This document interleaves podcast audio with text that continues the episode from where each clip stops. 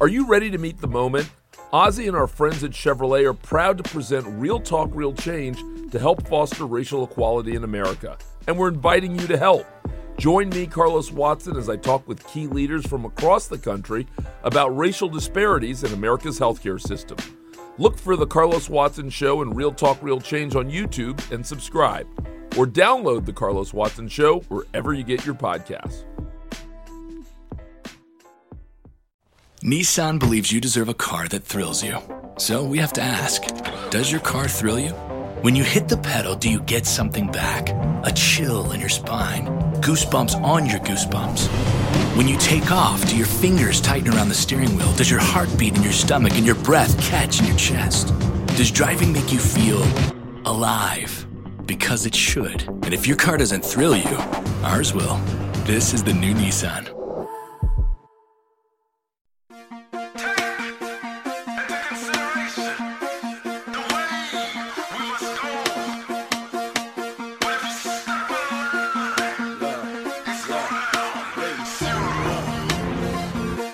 This is Spotlight, the official podcast of GRAPPL. I'm Benno. I'm Joe. And I'm JP. And I'm running on fumes, lads. Don't know about you, it's been a busy weekend. You're registered Yeah. to vote. I don't know. I've got nothing else to talk to you about, really. We uh, saw lots of each other yesterday, uh, but plenty more to, to chat about today if we can uh, make it through these next two hours. Sometimes when we're doing like prep for these shows, there's like, oh, there's been bugger all on. Like, really not much. And then this weekend went slightly batshit. And you did Tetsujin as well. Hmm. I mean, all I did was the the one show on the Sunday and obviously watching stuff, and that's nearly killed me. Hmm. I feel like I'm I'm broken today. It's going to be a much sort of less. Well, I don't know. We'll get wound up about something at some point, but slightly less exuberant at the hmm. moment than it normally would be. Oh, yeah, definitely. I'm like, I'm running on fumes. Like, I. I can't. I'm too old, JP. 35 at this point. I went out. Went out Wednesday. I went out Friday. I went out Saturday, and I went out Sunday as well. And it's Monday today. I ended up taking the afternoon off work today because I just couldn't survive. I'm going to Berlin on Wednesday. Yeah, um, I had a little bit of a nap, so I'm feel, feeling good again. But you know, got the got, got lots to talk about and uh, lots to, to get us motivated. You doing any better, Joe? Um, I'm knackered. Yeah, still hungover. You went out on Wednesday. Yeah, I went to Manchester to go to a gig, uh, see a band called Low Roar I was supposed to see. Well, it's not really a band; it's like a man. I was meant to see him in Poland last year, and he uh, we didn't make it to it, so he was uh, back in the Manchester area. So I went Wednesday, went to the uh, the Piccadilly Tap, uh, which is a, a good bar. I went back to on Friday when I went to Tetsujin as well. But yeah, I was dead in work Thursday, and yeah, I'd have to. I'm still chasing my tail. I'm not caught up back with myself yet. Uh, I did manage. Uh, saying that though, we had quite a few good beers, didn't we? In the what was the the, the tap room we went to near York Hall on Sunday. Um, did that. I kind Yeah. of once we got into the venue, it's Doom Bar and Carling as your beer choices. So I kind of stopped at that point. So I don't know if I should be feeling as bad as I am, but yeah, definitely still feeling pretty hungover. Well, considering where Tetsujin was held, and that that's a lovely uh, craft brewery in there. Mm. Oh yeah, it's the best. It is. It's it's the one thing that I'm kind of hoping starts to become out out of the the, the ashes of Brit Wres. Throw it in. Throw that in there straight away. Um, that somehow wrestling in craft breweries becomes a thing. Yeah, that's it's a Fairfield Social Club, the venue. Like I'll be talking about Tetsujin in more detail later, but yeah, this is where because you guys came up, didn't you, when we did the uh, ferry across the Mersey weekend, and we went to see Future Shock at the uh, the Fairfield Social Club. Uh, yeah, it's got a little nice little food stall selling selling katsu chicken curry burgers. Me and my mate Collard, uh, unfortunately, just been to a Japanese restaurant and dropped twenty five pounds on a on a katsu chicken curry meal. Uh, I was very sad when I got there and realised what I could have won. Uh, but yeah, they've got like a, a full on like uh list of, of guest beers and, and different taps and stuff. And yeah, it definitely it makes for a messy evening. But yeah, it's probably at this point maybe holds 200, 250 people. But at this point, my favorite favorite venue in, uh, in British wrestling. Oh, it's absolutely cracking. I mean, even the one show there on a Sunday afternoon, really nice, kind of relaxed vibe. Some some good beers. You two are much more kind of into the craft brewery side of things than me, but um, it's one of these kind of tie-ins you want on a regular basis, especially when you drink that generally that piss at York Hall, It's so bad. It's so bad. I stopped drinking. which Yeah. you get. I can't tolerate it. Yeah, I've taken your your advice on that, Joe. That's it. I have a, have a nice couple of beers before you go in.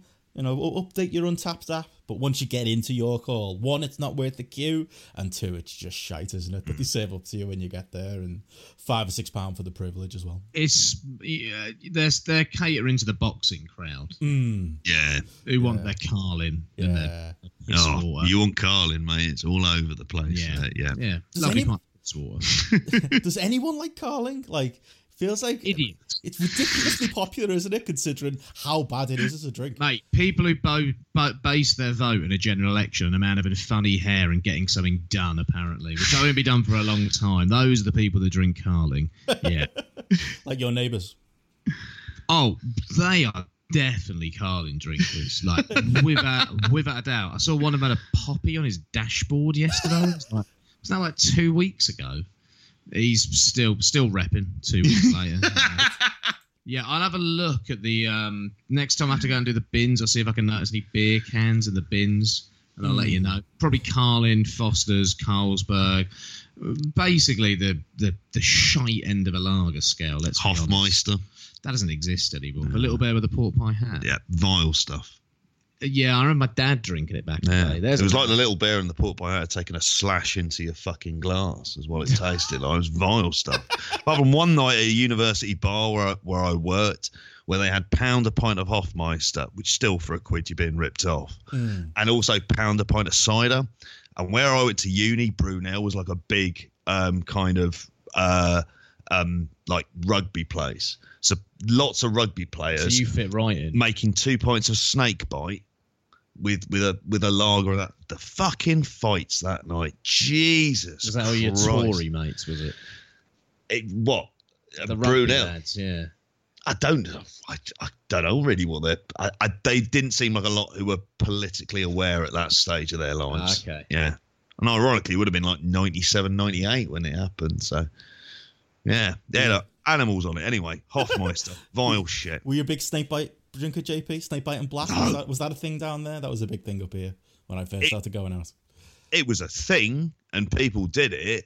Um, What is it? it's Half strongbow, half half cider, just- half lager, black half currant? cider, half lager. Blackthorn in Wetherspoons in Southampton at the time it was, rather than Strongbow. Black Blackthorn. Really? Tap. A lot of people would have a black on black, which they thought was hilarious.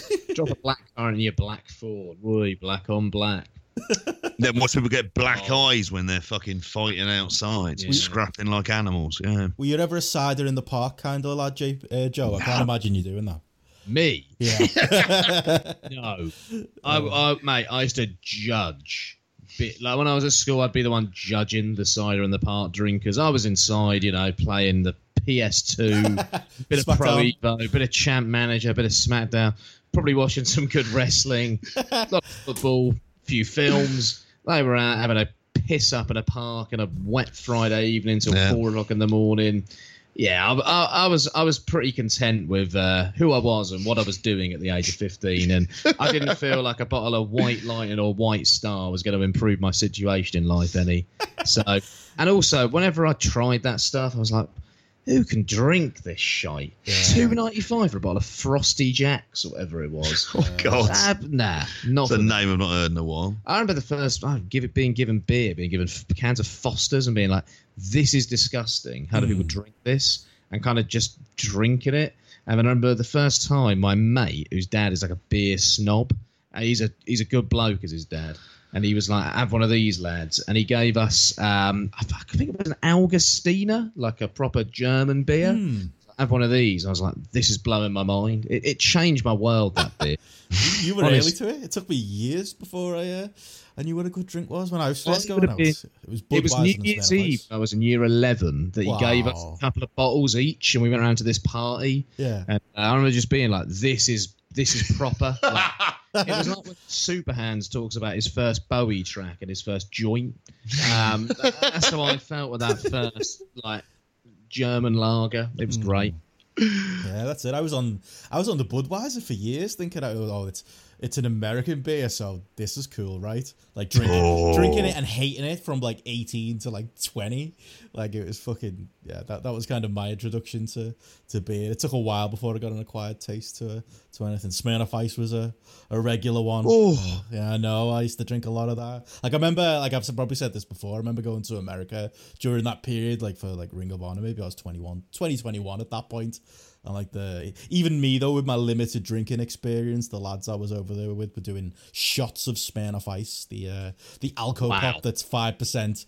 Uh, there's something there was something about that recently. Wasn't there like a Smirnoff Ice challenge or something that was going around recently where people were down in bottles. Getting Smirnoff ice. Ice. Do you remember that? Yeah, yeah, that's Yeah. it. Yeah, he was like, like again, but it's it's it's just bottle of Smirnoff Ice. That's it, getting iced. It's like, yeah, I, I don't think they. Re- I think they see the word Smirnoff and think it's it's worse than it is. I remember drinking that muck. uh, the last time I drank it was on a harrowing night. Uh, and then it was the last time I drunk. Actually, it was I was 18. It was at my college ball, and it was not my first ever sexual experience. Harrowing, absolutely harrowing it was. Uh, my brother probably didn't want to hear this. Um, he's probably listening.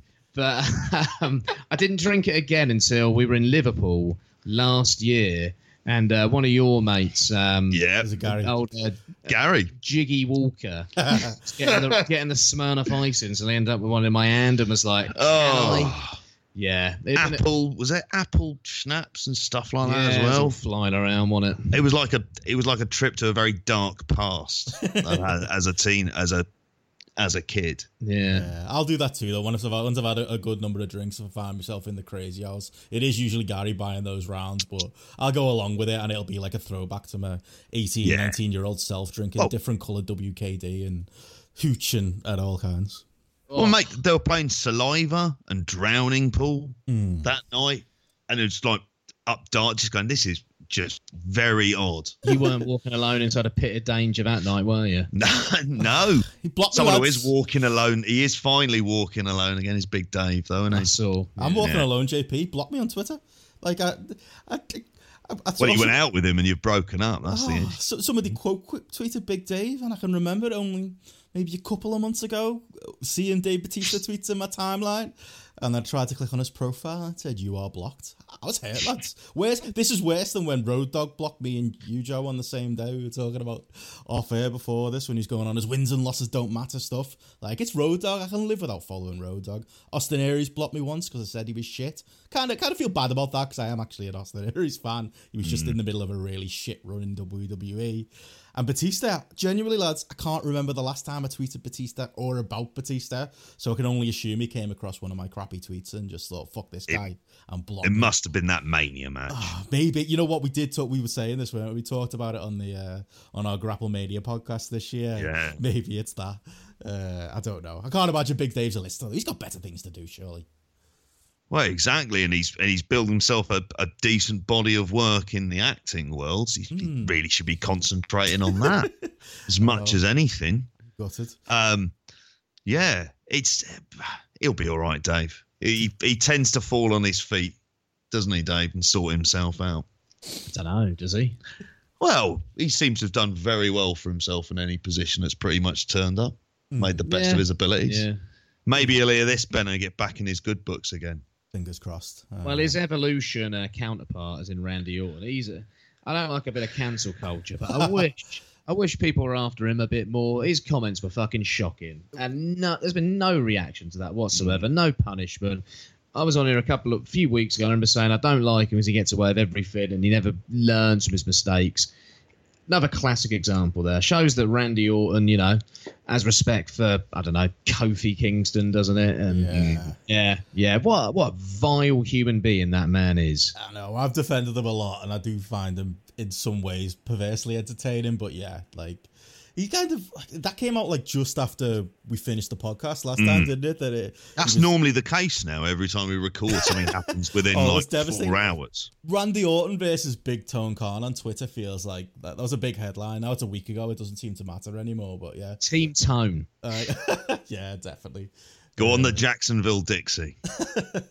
yeah, yeah. I, I was shocked at that though. Yeah, that he kind of he went after Big Tone about like a random article about his dad from Lord knows how long ago. Like, yeah, that was uh, no, and a a, website that didn't appear to be very credible either. Yeah. what, what website it even was. Was it like some rando news site?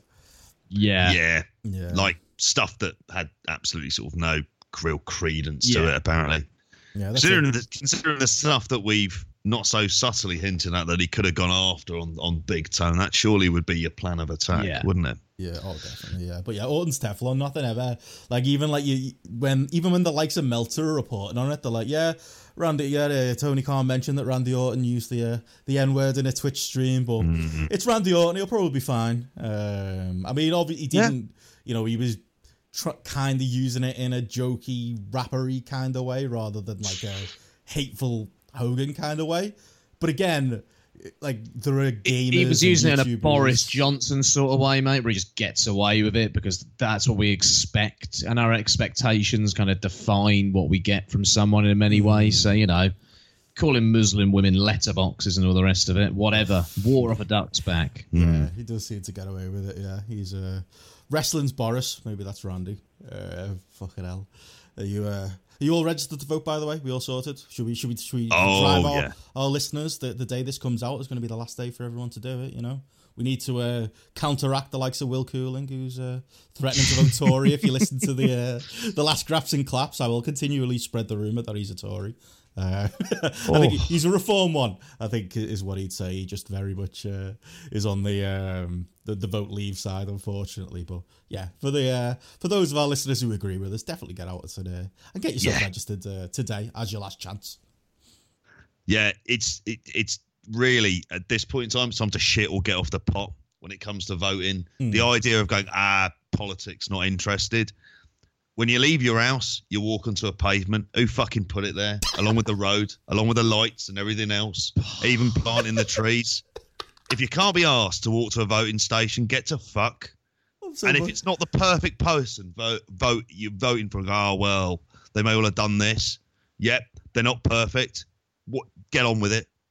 Can't vote for a terrorist, mate. Oh, f- Yeah, I've had a lot of that this week. Me and JP had to put some students to rights this week who hmm. were referring to Corbyn as a terrorist and all the rest of it. All the old classic tropes. Uh, yeah, JP turned it into some anti-Ireland style rant as well at the hmm. same time, which you know Oh, very much for. I had to explain who Tony Blair was to some of my students. I didn't know Tony fucking Blair was. Like it's equivalent to me not knowing who Thatcher is when I like it when I was their age. Hmm. Like I can't think of a time where I didn't know Margaret Thatcher was. Hmm. Yeah, it's a sad state of affairs. But a Good Friday agreement I had to explain in some detail to Yeah. get around Corbyn and all sorts. Yeah, it's been a been a fun been a fun time. I feel like we're fighting an uphill battle. yeah. I'm, Really are. I'm surprised you running into it with students as well. Like that would you would think would be, or is it an Oxford thing? Like I thought that'd be like the Corbyn base. Um, Oh. Oxford itself it voted like seventy percent Remain, Yeah. and I think so. Oxford's a pretty socially liberal place for the most part. But There's a lot gotta of remember- European businesses and Yeah. a lot of kind of tech stuff, and even like motor racing as well. I mean, our friend Yao, he works in that, and that's the kind of north of the county. But you got a lot of uh, you got to think about it. Centre of Oxford, what's it full of? Yeah. Think about that. Toffee nosed public schoolboy educated students doing their PPE to prepare themselves for a seat in Parliament one day so they can carry on probably cutting our public services and making our lives better off while making hedge fund managers' lives better and those Tory donors' lives better at the same time while sacrificing the you know, the rest of the country at the same time. So, Will, I probably didn't say this to you yesterday. Vote Labour, mate. Hopefully, a second referendum. There's a promise of that. And if you're a tear, so's Corbyn's. Yeah. Get that Labour vote, pal. Don't go with that shameful Tory vote for a fucking cla- racist clown, number one. Yeah. And yeah, come on. You're better than that. A lot of this is kind of inspired by the fact when you were at Tetsujin, Benno, mm. that's what we were watching. Oh, yeah. Here was what was watching that debate. So I don't know if you got wind of it at all because it appears not to have been covered all that much. No. like in the well, say covered in this weird sense where the audience were laughing at Johnson. He was a complete fucking shambles. Hmm, that's Unless thing. you find his hair funny, in which case I I, think think there's any hope. This is what I mean by an uphill battle. Swinson was absolutely awful on that debate, and if she she was so unbelievably bad that hmm. it's covered for how bad Boris was, he's got away with how bad he was based on how bad she was. But also, it's the media's reluctance to go full on on Boris. That Jennifer Arcuri stuff hasn't got the coverage it deserves. If that was anyone else, that is getting mm-hmm. coverage to the high heavens. Even this headline of the BBC when they announced their manifesto, compared to the Labour manifesto, Boris Johnson's plan for the country is a shopping list of promises, not an encyclopedia of ambitions. Is that fair coverage from a balanced news organisation? Like to me, we're fighting an uphill battle based on little subtle messages and hints like mm. that that make out that wanting to invest heavily in public services and make people's lives better is pie in the sky. That's the fucking fight we're, we're facing here. Look at all the stuff based around, oh, the magic money tree, spending. Have you costed it? Yes. Wow, that, this is the problem here, this is the problem there. That Tory manifesto, have they costed that? No. I've not seen anything about them not costing that manifesto mm. today, have you? No. No, nothing. No. Oh, you got me going. Different set of rules. Different set of rules. I hate that party so much. Yeah. I'll be dead in a ditch before I ever vote for the fucking Tories because what they've done to people's lives in the last nine years is fucking disgusting. Remember that as well when you go to the voting disgusting. booth. What has happened over the last nine years? and where are we now Yeah. based on the last nine years? Yeah. and how people maybe felt in this country in 2016 after six years of, of Tory austerity. We've just not even got anywhere near wrestling at the minute. And it's not like we've got six, 10 minutes on pol. we've only got six million Yeah, exactly. It's not like there's anything to talk about. But, but all I would say is, is seriously, go out and vote. Yeah, that's Like- it. And ignore the Daily Mail, the Sun, Yeah. the Tory graph, the Times as well over the Uh, next few days. Just ignore them. There was a good thing at last election where somebody went into Tesco's, grabbed every every The copy. Express, there's one I forgot. Yep. Uh, and grabbed all the copies of the Daily Mail, went over to the where the milk was, pulled out the entire bottom row of the big six pointers, which you know not everyone's picking up when they're doing the, the weekly shop, and put them right at the back of there and then put the milk back in, like film themselves doing it. I'd advocate the same thing again and pick up the Express while you're at it. I like the subtle kind of vigilanteism there, taking the law into Yeah. his own hands. That fella, you know, the co-op probably or the Tesco's probably probably lost a bit of profit that day, but the sacrifice was worth it. Absolutely, not worth the bloody paper they're printed on those papers, and that's the problem. Uphill struggle. Eighty percent of the print media, from a right-wing perspective, Daily Mail is a toxic fucking newspaper, and they've kind of how can I put it? They've taken people's kind of emotions, exposed them, and their emotions often kind of outweigh their actual political intentions in many ways, and it kind of clouds their vote, and they end up voting for something that's ultimately going to cause self harm to their lives because they're lower earners and they're going to benefit from. Well, let's be honest. The uh, Public five, well, the, the investment in public services, but also the top five percent of earners being taxed more money. But you get cunts like that guy on Question Time, who apparently is top five percent of earners. You know, and that kind of tells you the state this country. in. And he thought the- doctors and solicitors were, and he's Oh. like, no idea how much doctors are the paid. it- you see the generalizations that twat was making. God, Mm. you've really got me going. How do you do this? See, I, I was just trying to get a route towards that article James you linked us to with the different EastEnders characters and how they voted, but I don't think we can even get there now, Joe. Dot Cotton, Go on. lead voter, maybe. On a lighter note, yeah. Yeah, if anyone's it was like a like a Twitter thread of. Did you look at it, Joe? I think did we send it to you on Sunday? oh, I haven't seen it. Oh no, we were sa- we said this yesterday. We were going to save it for today Hmm. because I'd read it and I was about to talk about it, and then you were like, "No, shut up. This is this is I will see, this save what I- it for today." literally in real life. I will try and save podcast Can't content up just because I know it's good stuff. Um, but yeah, I don't know if, if you would have any thoughts on that, Joe. I could send you the link if you like. Here we go. Uh, but I Hit me with a couple of them. JP's got Go on, it. go on, JP. I'll go with a couple in here. Um, we spoke about this one yesterday. Dot Cotton, le- leave. No. Do- doesn't recognise my London anymore. When and anyone points out the amount of foreign people she's friends with, No, she goes, no. "Well, I didn't mean them, dear." Dot, Dot, if you ask me, is is a Labour through and through. 1945, she was evacuated to Wales in the war. Remember, you know, 1945 Labour government, revolutionary, post-war consensus, changed the country. Dot is Labour through and through, and I believe nothing else on that one. Okay, Don't know about June Brown, but Dot is Labour through Nah. and through. June Brown's proper Labour. Yeah, I reckon so. Um, so go for an, uh, go for another couple, Benno. Yeah, go ahead. Grant Mitchell leave postal vote from his villa in Portugal. That one seems accurate. Grant, well, Ross Kemp himself uh, was married to Rebekah Brooks, wasn't he, until she beat him up. And then he uh, backed Brown in 2008, I remember. Yeah, so Ross Kemp himself's a big Labour man. But um, Grant, nah, you know, I reckon Grant as a character grew. Phil kind of stayed where he was. Grant spread his horizons. He went to Brazil. he uh, got his new wife in Brazil. He had a great time over there. He opened up his cafe over there. No, I reckon Grant would probably. mm, I could see him being a bit aspirational, but I'm, I'm going with Grant Labour. Oh, Yeah, Phil Mitchell remain. That seems No. right. No? no. Phil Mitchell is leave through and through. I reckon Phil was considering a vote for the BNP in that sort of 2005 to 9 period. Yeah. Definitely had a bit of a flirtation with UKIP at one point as well, I reckon. Go ahead, JP. Sharon remain. I I reckon Sharon is apolitical because she's just too obsessed with I don't know makeup and um, uh, mourning her dad and Dennis or something. Yeah, Pat Butcher remain. Ah, Nah. controversial one.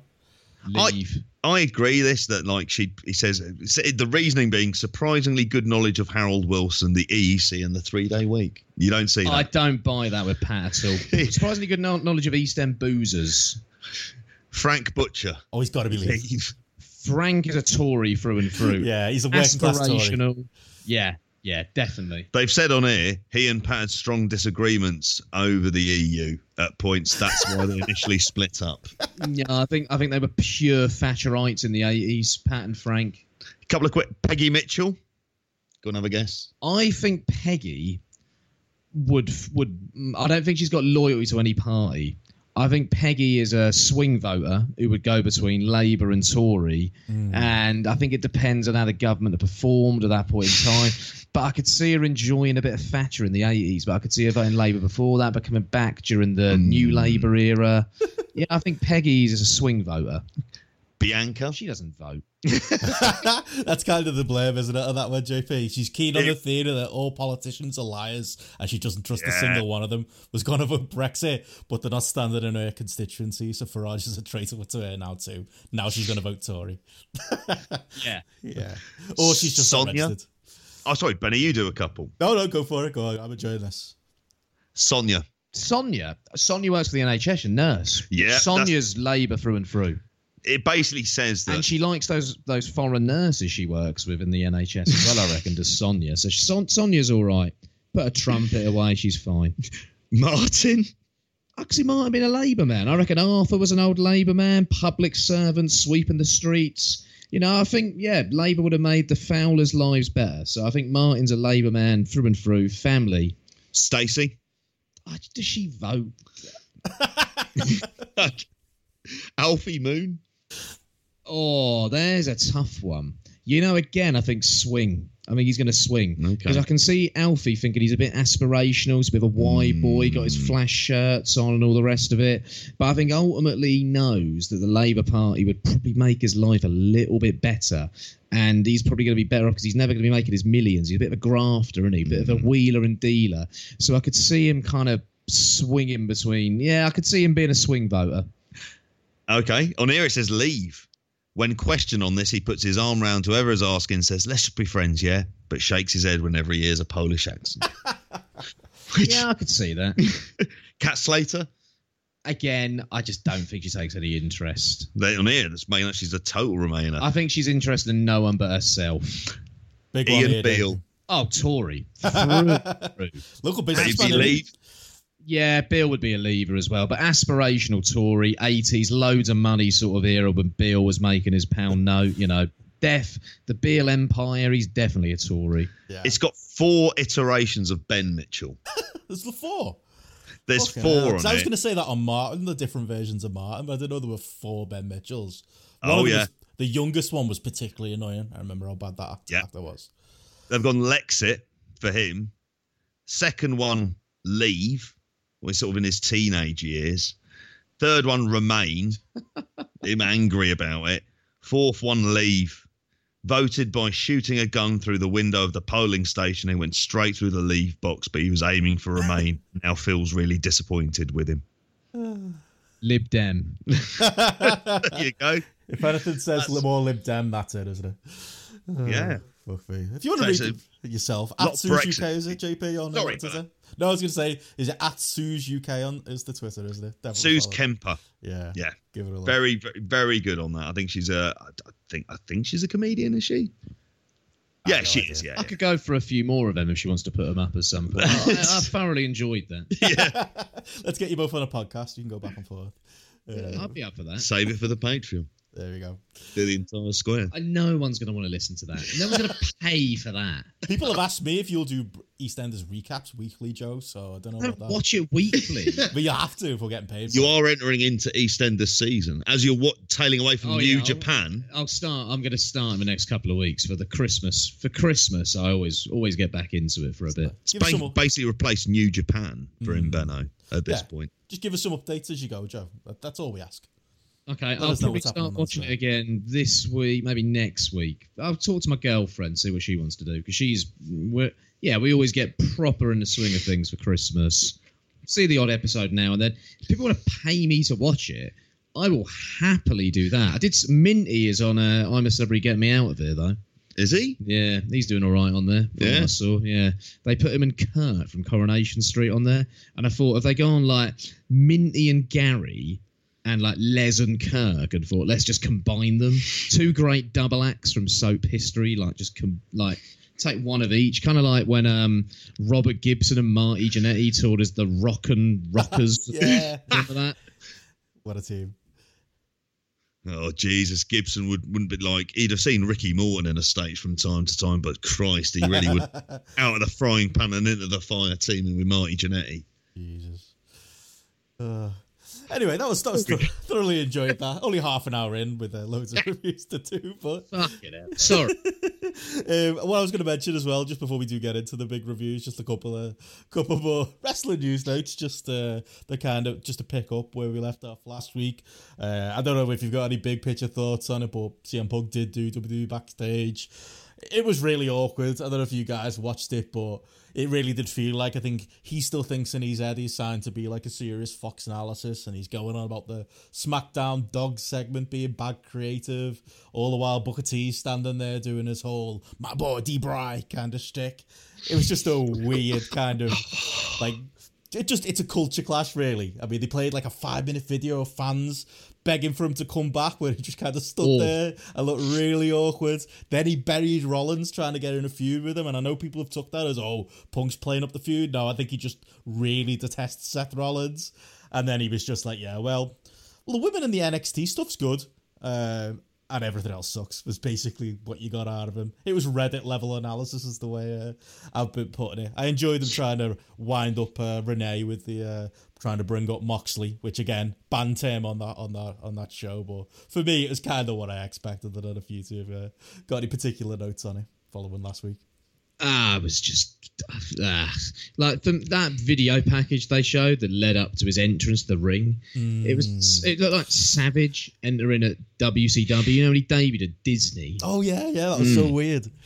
It looked like that. It was just looked, I was like, this is shit. Yeah. Like this is your like this is a comeback. It's not really a comeback. It's like a sort of comeback. Like this can't be considered a comeback. It was yeah. It, it was just an interview on it.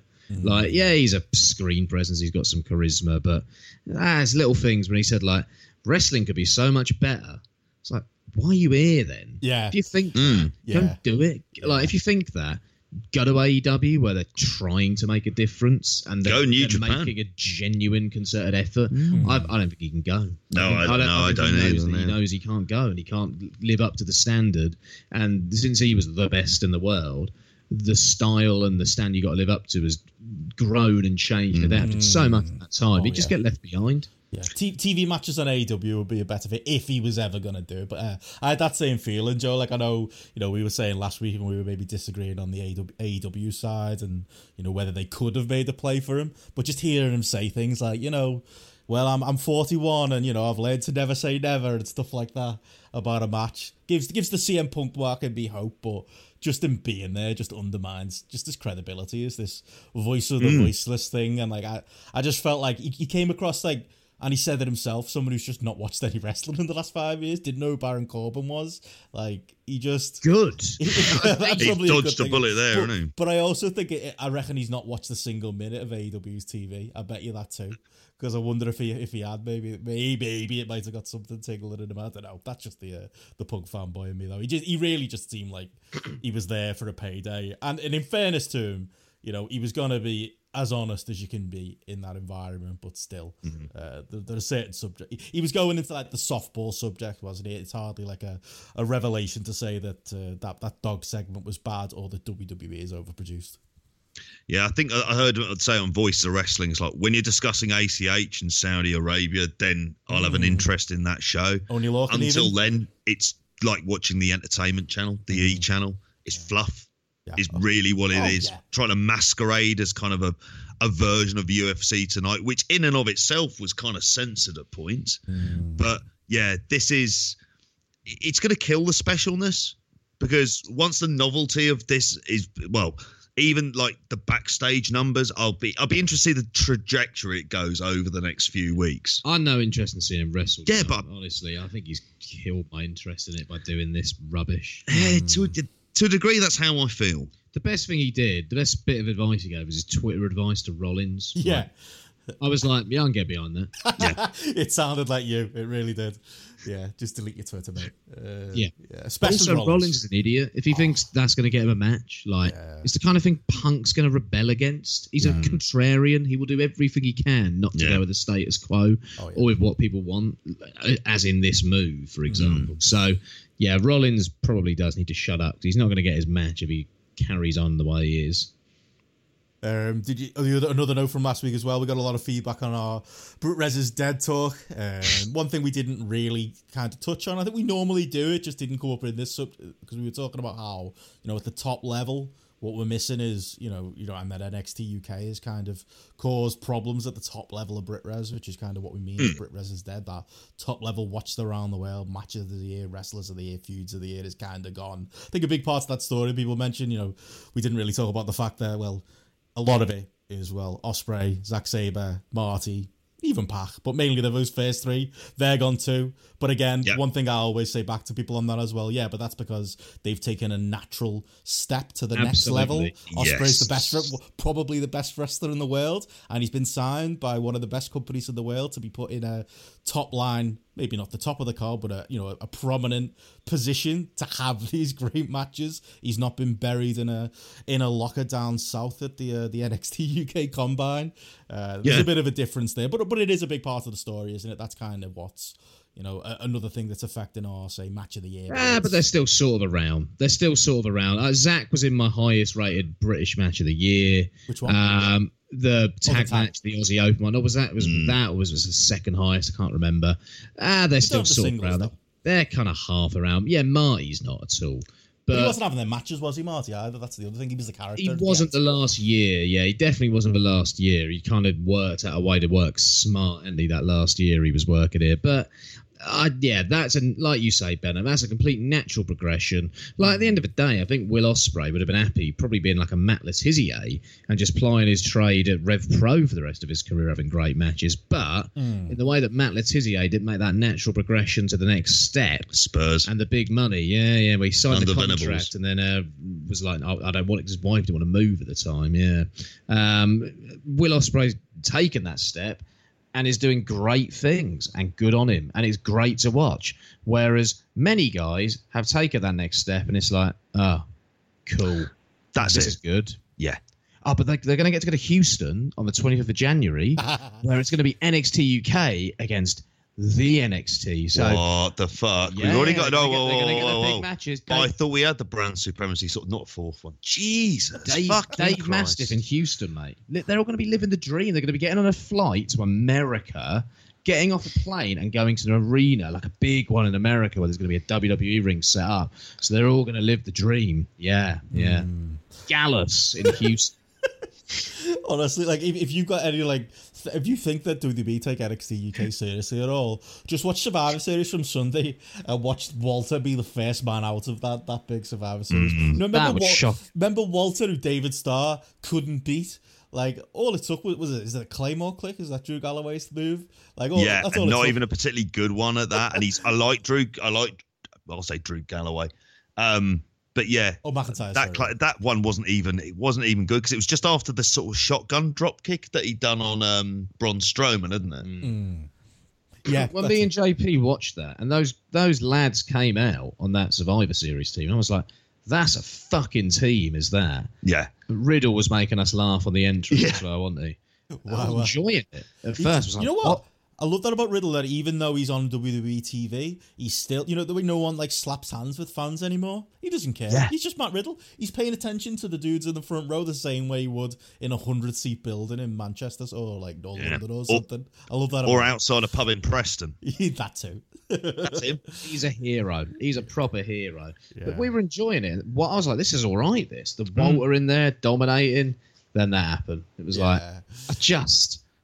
I I said to JP, this is- match is interesting because Riddle and Walter clearly don't really give a fuck. Hmm. But I think they know Walter doesn't give a fuck because they got him out of there so quickly. I think Vince just took one look at him, didn't he? He was like, no. Like, he's, he- Ugh. he's a big lad, but he's not a, a Vince body, is he? Like that's what it felt like to me. Um, I, I I hated that, but I've got to say, I, I like the overall match. I did enjoy it. Maybe it was the perverse enjoyment of how Yeah. much the Oh, crowd I hated well. Rollins. Like, because everybody they, and they were booking him in such a way that, like, you know, he he took out um, what's his name from Chicago. Um, blanking on his name. Ali. Sorry, I'm forgetting which which name he lost. But he's Mustafa Ali again, isn't he? He's not Mustafa or Ali, but like Yeah. he took him out. Like you know what I mean? It's like, do you want him to get booed? Like he's taken out all the fan favorites. Every time it looked like he was about to eliminate people, people were already booing in anticipation about what he was about to do. So I enjoyed that on, on like on some level, but also I did enjoy like the big bot, like the big bomb element of it. You know, the Keith Lee go back and forth with Roman and just the absurdity of of that very statement. Uh, there was definitely something to be said Yeah. for this match on like a perverse entertainment level. It, I gotta say, we were watching it, and I was a hmm. bit annoyed at the Walter thing. I was like, for fuck's sake, of course. Hmm. And there was some stuff I got from the match that I did enjoy. Hmm. Like it was quite a fun match. It was structured quite well. But you're looking at it, and you're like, there's Riddle, Keith Lee, Ricochet. Uh, it's even like Tommaso Ciampa, basically doing their indie gimmicks still. And then you look across the ring, and you've got the worst of the WWE in terms of like Baron Corbin, Randy Orton. I love Chad Gable. Shorty but G. Shorty G Oh. in this shot. You're like, was taller than Ali. this is like the weirdest ma- ma- mix of like indie greats from the last year and some of the worst, most annoying Hmm. wrestlers I've possibly ever seen in my life. Like pure Vince style shite Yeah. against indie work. Should have put the fiend in there just to complete the look. Ah, we'll get to that. Yeah, But yeah, what a bizarre match. I got to say, there was one point I said to JP, if Riddle pins Orton, I'm going to lose my shit. yes. And he pinned Orton. It was a troll Rid- move. Mate, Riddle was a worker though. He got, he knew that what was going on. He went right. I'm going to get myself over even more after this fall. I'm not going to have this pause. I'm going to do the bro stuff. He got over even more. He had him chanting it. He got himself over as a face even more for that troll because it was a clear fucking troll. Yeah. And then that happened. I said to JP though when he was doing that, I said, Corbin's pinning him. I actually turned to you and said that, didn't I? Yeah. Hmm. The camera angle, like the shot they use at that moment in time, their stuff is so transparent, and I'm so used to it from years of hmm. their, their shite that it was almost like they channeled it happening before it happened, and it happened. It's so bloody predictable. Hmm. Yeah, Yeah. that's them all over, isn't it? And it's like they, they played into your expectations and they lived up to them in a lot of ways. But what, what, one thing I would say that like I, I you know will give them a lot of shit. But I think again, I think it was voices uh, giving them far too much credit lately. Who pointed it out? Uh, I think it was on Twitter that, they- they- the Keith Lee Roman segments at the end of the match. it was like it was like all of a sudden they'd remembered how to make a star. It- that's Yeah. what it, it was like. You, like that was like five minutes of like great spotlight for Keith Lee. I probably would have put him over myself, but you know, the- Same. It's mm. Roman, so whatever. But like, I, I honestly, I thought that was like that was like the crowd were ready for it. It almost felt the trolling was worth it to get to this moment where we actually got something and we got Keith Lee. And if there's a if there's a Vince McMahon wrestler among this NXT lot. Uh, you know, Keith Lee again, similar to Walter. Maybe he hasn't got the the bodybuilder physique, but he's a bit bigger than Walter. Mm. Vince is always He's been- tightened up the physique ever so slightly. Mm. Yeah, oh yeah, Just he's a tiny better, bit. isn't he? And he's got charisma, he's got personality, he can cut a promo. Maybe it shouldn't be such a prize that uh, that Vince clearly likes him because that was a, that was a really nice moment and it was great to see.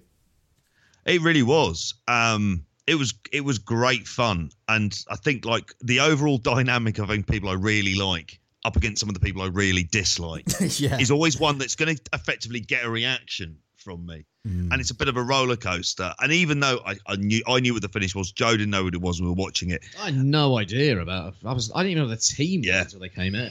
That's true. I didn't know the other two teams, and that was an interesting dynamic. I mean, NXT clearly had the fans on side, but I'm assuming a lot of them were at the takeover the night before. the Cool. Yes. They haven't got the taint. Well, of that's it. Yeah, exactly. Yeah. yeah, you, you, they're all coming out wearing like Raw and SmackDown, like the, the things on the on their arms rather than the Yeah. shitty blue and red t-shirts, which I appreciated. But but yeah, those t-shirts, you know, no fans sat in the crowd with, with their blue SmackDown t-shirts on. No one gives a fuck. SmackDown as a brand and something you support isn't a Coming thing, up- is it? Like, but NXT is, so yeah, that kind of makes sense, doesn't it? That's it. And and the whole brand supremacy thing is dumb Mm. necessarily.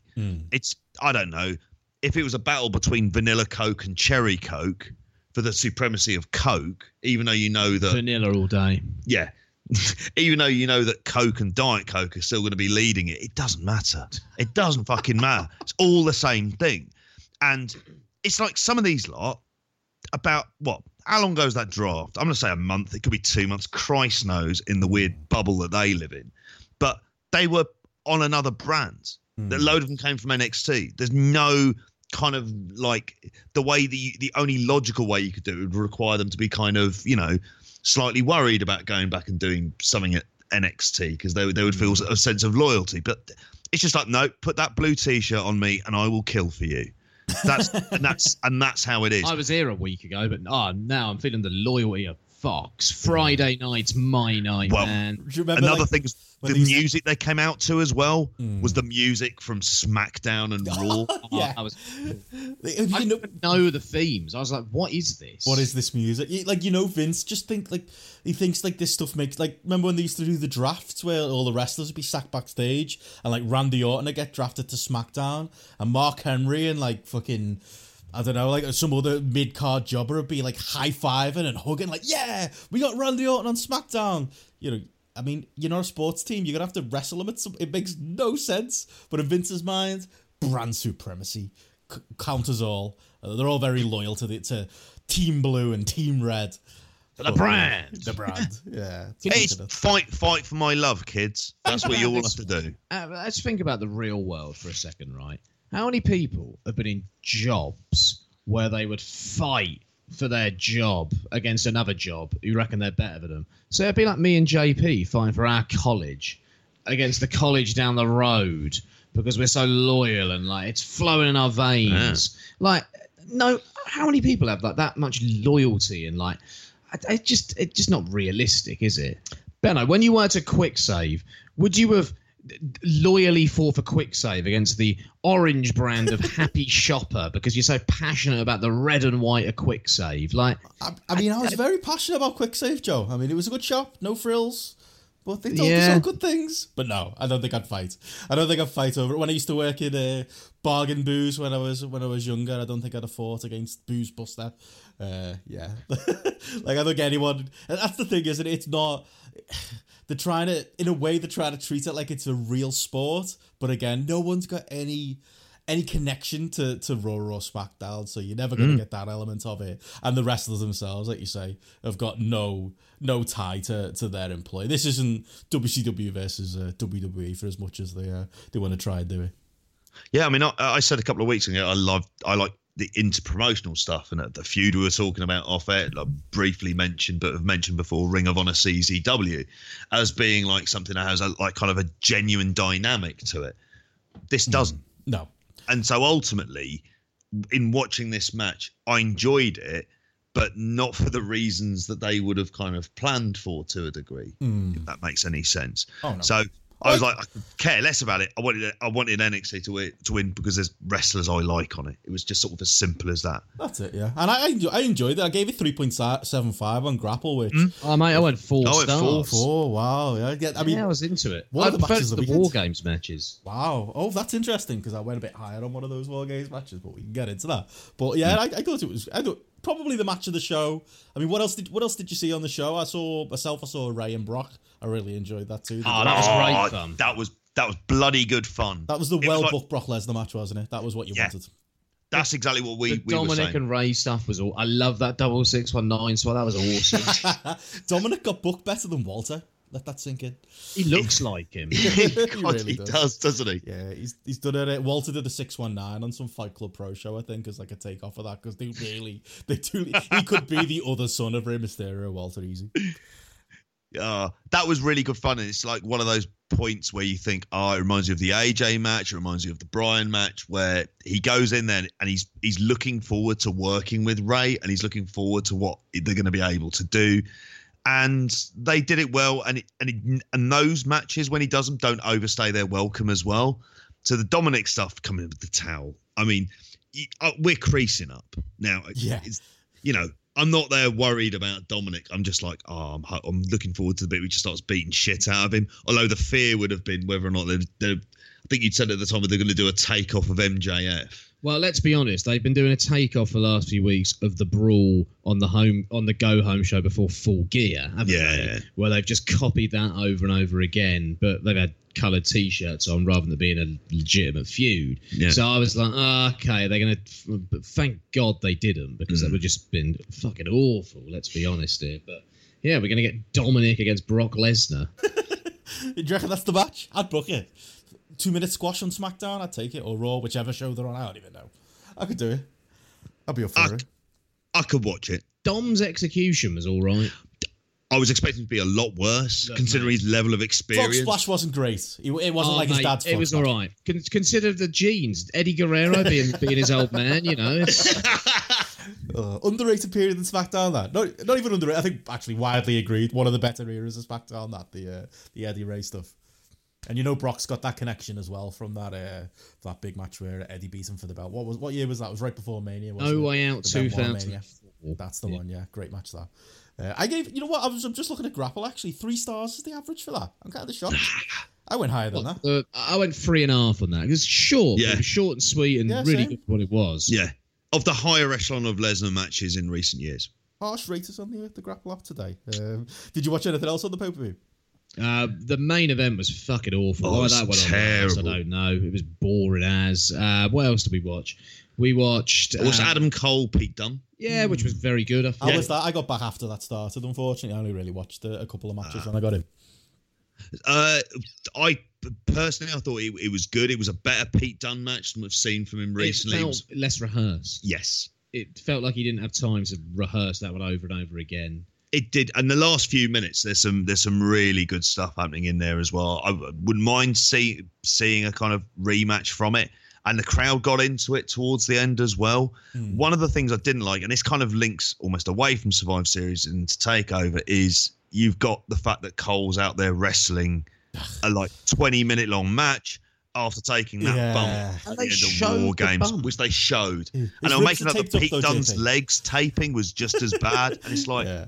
did you fucking see what happened to Cole? Christ, it's Yeah. not really comparable. Wrestling in it, you tape up the ribs and then they, they you know you're good to go. It's sound. Yeah. go for I it. said, I said to JP, like, the, it made the Walter figure more ridiculous because let's book logically. Tommaso Ciampa was in that War Games. He'd been through hell the night before, as had Riddle, as had Keith Lee, right? So you could easily have, say, Ciampa go out first. And you could have him sell an injury from the night before, whereas Walter's coming in fresh and he's going out after three minutes hmm. for a weak kick. Hmm. It's ah, it just exposes the stupidity of their booking hmm. through and through. Yeah, That's it, because the, the end goal at the end of the night was to to put NXT over, wasn't it? Like NXT won Yeah. the night strong with like all, you know, if you, if you care about the, the brand supremacy stuff, they did, you know, put them over the majority of the mm. matches, even having Shayna Baszler win at the end. Like they, in principle, they're doing the right thing there. It's just the elements of it, isn't it? It's the, it's the, it's like you know, in principle, them running the like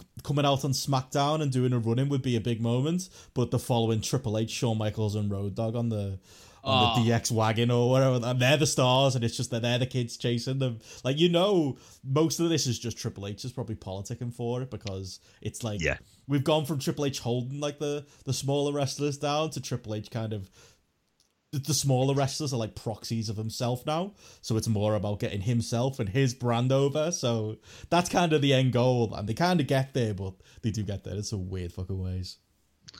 Yeah, they do, don't they? And it's the kind of it's the kind of bigger thing I'd say with the weekend that I don't think. I mean, if they're going to be having pay per views, which are going to involve all three brands, hmm. then you can't be doing the takeovers the day before because in some ways I think they kind of. I said to Joe at one point, I was, I was like watching, it, I was like, "It's what the fuck's going on with all this?" It's like all of these people who the night before trying to kill each other in the war games are teaming up the Oh, next yes, day. That it's, it's, it's ridiculous. it, it's it's yeah. so like the women. yeah, the logic is just they're all, all they're over all the best place. friends the next day for brand supremacy. Well, as soon as that t yeah, as soon as the the armband in their case is on, it's like you forget about everything else. brand um, meetings brand, mate. It's it's funny because really the big thing about this is they've had Survivor Series. So the question is, what happens tonight? What happens this week? What happens over the next couple of weeks? What are they going to be doing? I know obviously the Rumble is going to be the next kind of big show, and you're going to have ver- various people from all three brands, I imagine, in that as well. Then, in what ca- what are they actually going to be doing in this? Because you can't, you can sort of see it's horribly cynical, but none of we none of us have any faith in Vince to kind of go, no, we're playing this out long term to maybe we're going to really build and establish it. it. In his mind, it's like, well, you won last night, so Raw gets back Uh, on top tonight. This is a concerted effort, I think, to try and beat AEW, isn't it? To try and make the brand look strong and make it look like there are stars on there so they can pop a rating on a Wednesday. But they're dumb and they'll fight with themselves. You know what they're like. They'll, do they'll it's like they'll, they'll kind of forget What that very obvious thing that they would normally do. Well, they've made Keith Lee look strong, but I'll be honest, I fear for him long term because Vince will probably look at him at one point and go, "Hey, it's Christmas coming up, Black Santa." Fucking hell. He'll think of him as like, "Hey, he looks like a teddy bear." He'll be he'll have his like Mr. Burns moment with Bobo the bear or something, and think Keith Lee's his teddy bear and some like oh. Alternative universe. Like, God. I just don't trust Vince. New Nation of Domination. Is he going to follow the Ahmed Johnson career trajectory? Is that what we're getting? Uh, it- you- you just don't have any like because he's different Yeah. and he's you and he's and he's unique and it was weird actually in terms of some of his facial expressions as well because I think that was part of the really the biggest thing of kind of getting him over and it was like that fire that was in him which actually at times a lot of his character is kind of playing the complete opposite of that about how he holds his cool in these in these kind of quite serious you know heavy duty matchups. Hmm. And here he's kind of really showing that fire. But you know what Vince is like. You know he loves that dumb comedy shit. And you know that he has got not a fucking ounce of tact within him. So he's going to straddle him with some horrible gimmick to the point where he'll probably Shorty G will look good by comparison. It will be given Christmas presents in, within the next month. Yeah. Nailed on. That- that- that's- But then again, let's just hope you know they stick to this NXT as its own thing, and they and, and, Ah. and, he, and he never leaves because like that's what they're trying to do, isn't it? You know, throwing Kevin Owens over there, throwing. Finn Is he Balor. actually on NXT? Because he was on the Raw side in the match. Apparently, that's where they're going. Um, Yeah. that's been the rumor Oh, for a just had a while. thought. What? Chad Gable, Shorty G, is going to be a Christmas elf within the next month. Oh, It's the role he was born to play. Yeah. Uh, Yeah. But but even then, like you know, if they do bring Owens over or you know linked into Takeover, like they they brought Balor over, and on paper that's a big start, makes sense. But like I watched the Balor match on Takeover, and I was like, you know what? I've got no real interest in Finn Balor in NXT anymore. He's been there, he's done that. I know it's different with the heel shtick, but uh, you know, again, I'm a man. I would have had you know Riddle go over him any day of the week.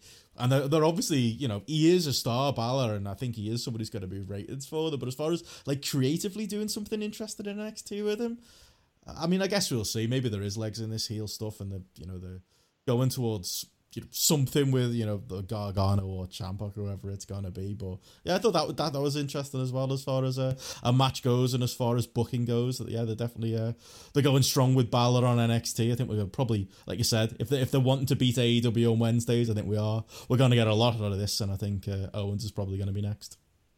Balor, three and a half star ceiling. That's what you got. Yeah, that's it. I, I, I can't, haven't seen this yet, unbelievably. And if you sort of the, the version of Balor I like, which we think of as the Black Island shirt, early Bullet Club version of sort of heel Balor, hmm. it's it's not him, is it? He's not doing that. he's trying Irish to. against Matt Riddle. I I a know. dream matchup. You'd think that, and I haven't got round to watching it yet. Oh, I JP. think Matt Riddle would rather take you on as an Irishman, to be honest, though, mate, than Balor. Let's be honest. in many ways. hard. He's actually born there. In fairness to him. Um, yeah, that I don't know where to go from there. You went three and a half. I'll grapple for that one. Like I say, Balor ceiling. I went three. Thought it, it was a match. Uh, I mean, I, I've seen all the war games. I watched it on the train down to uh, down to London and then watched the main event on the way back. It sounds like I maybe higher than you on the opener, but you know, it sounds like you liked it as well, Joe. I thought the the women's War Games match was was really well. I thought really well maybe there were little issues maybe the structure of it, but overall, I thought it was really well worked. I thought all of the the women involved, uh, especially you know, yeah, Dakota Kai. I thought she was great in her role. Rhea Ripley comes across as an absolute star at this point. Uh, Io Shirai.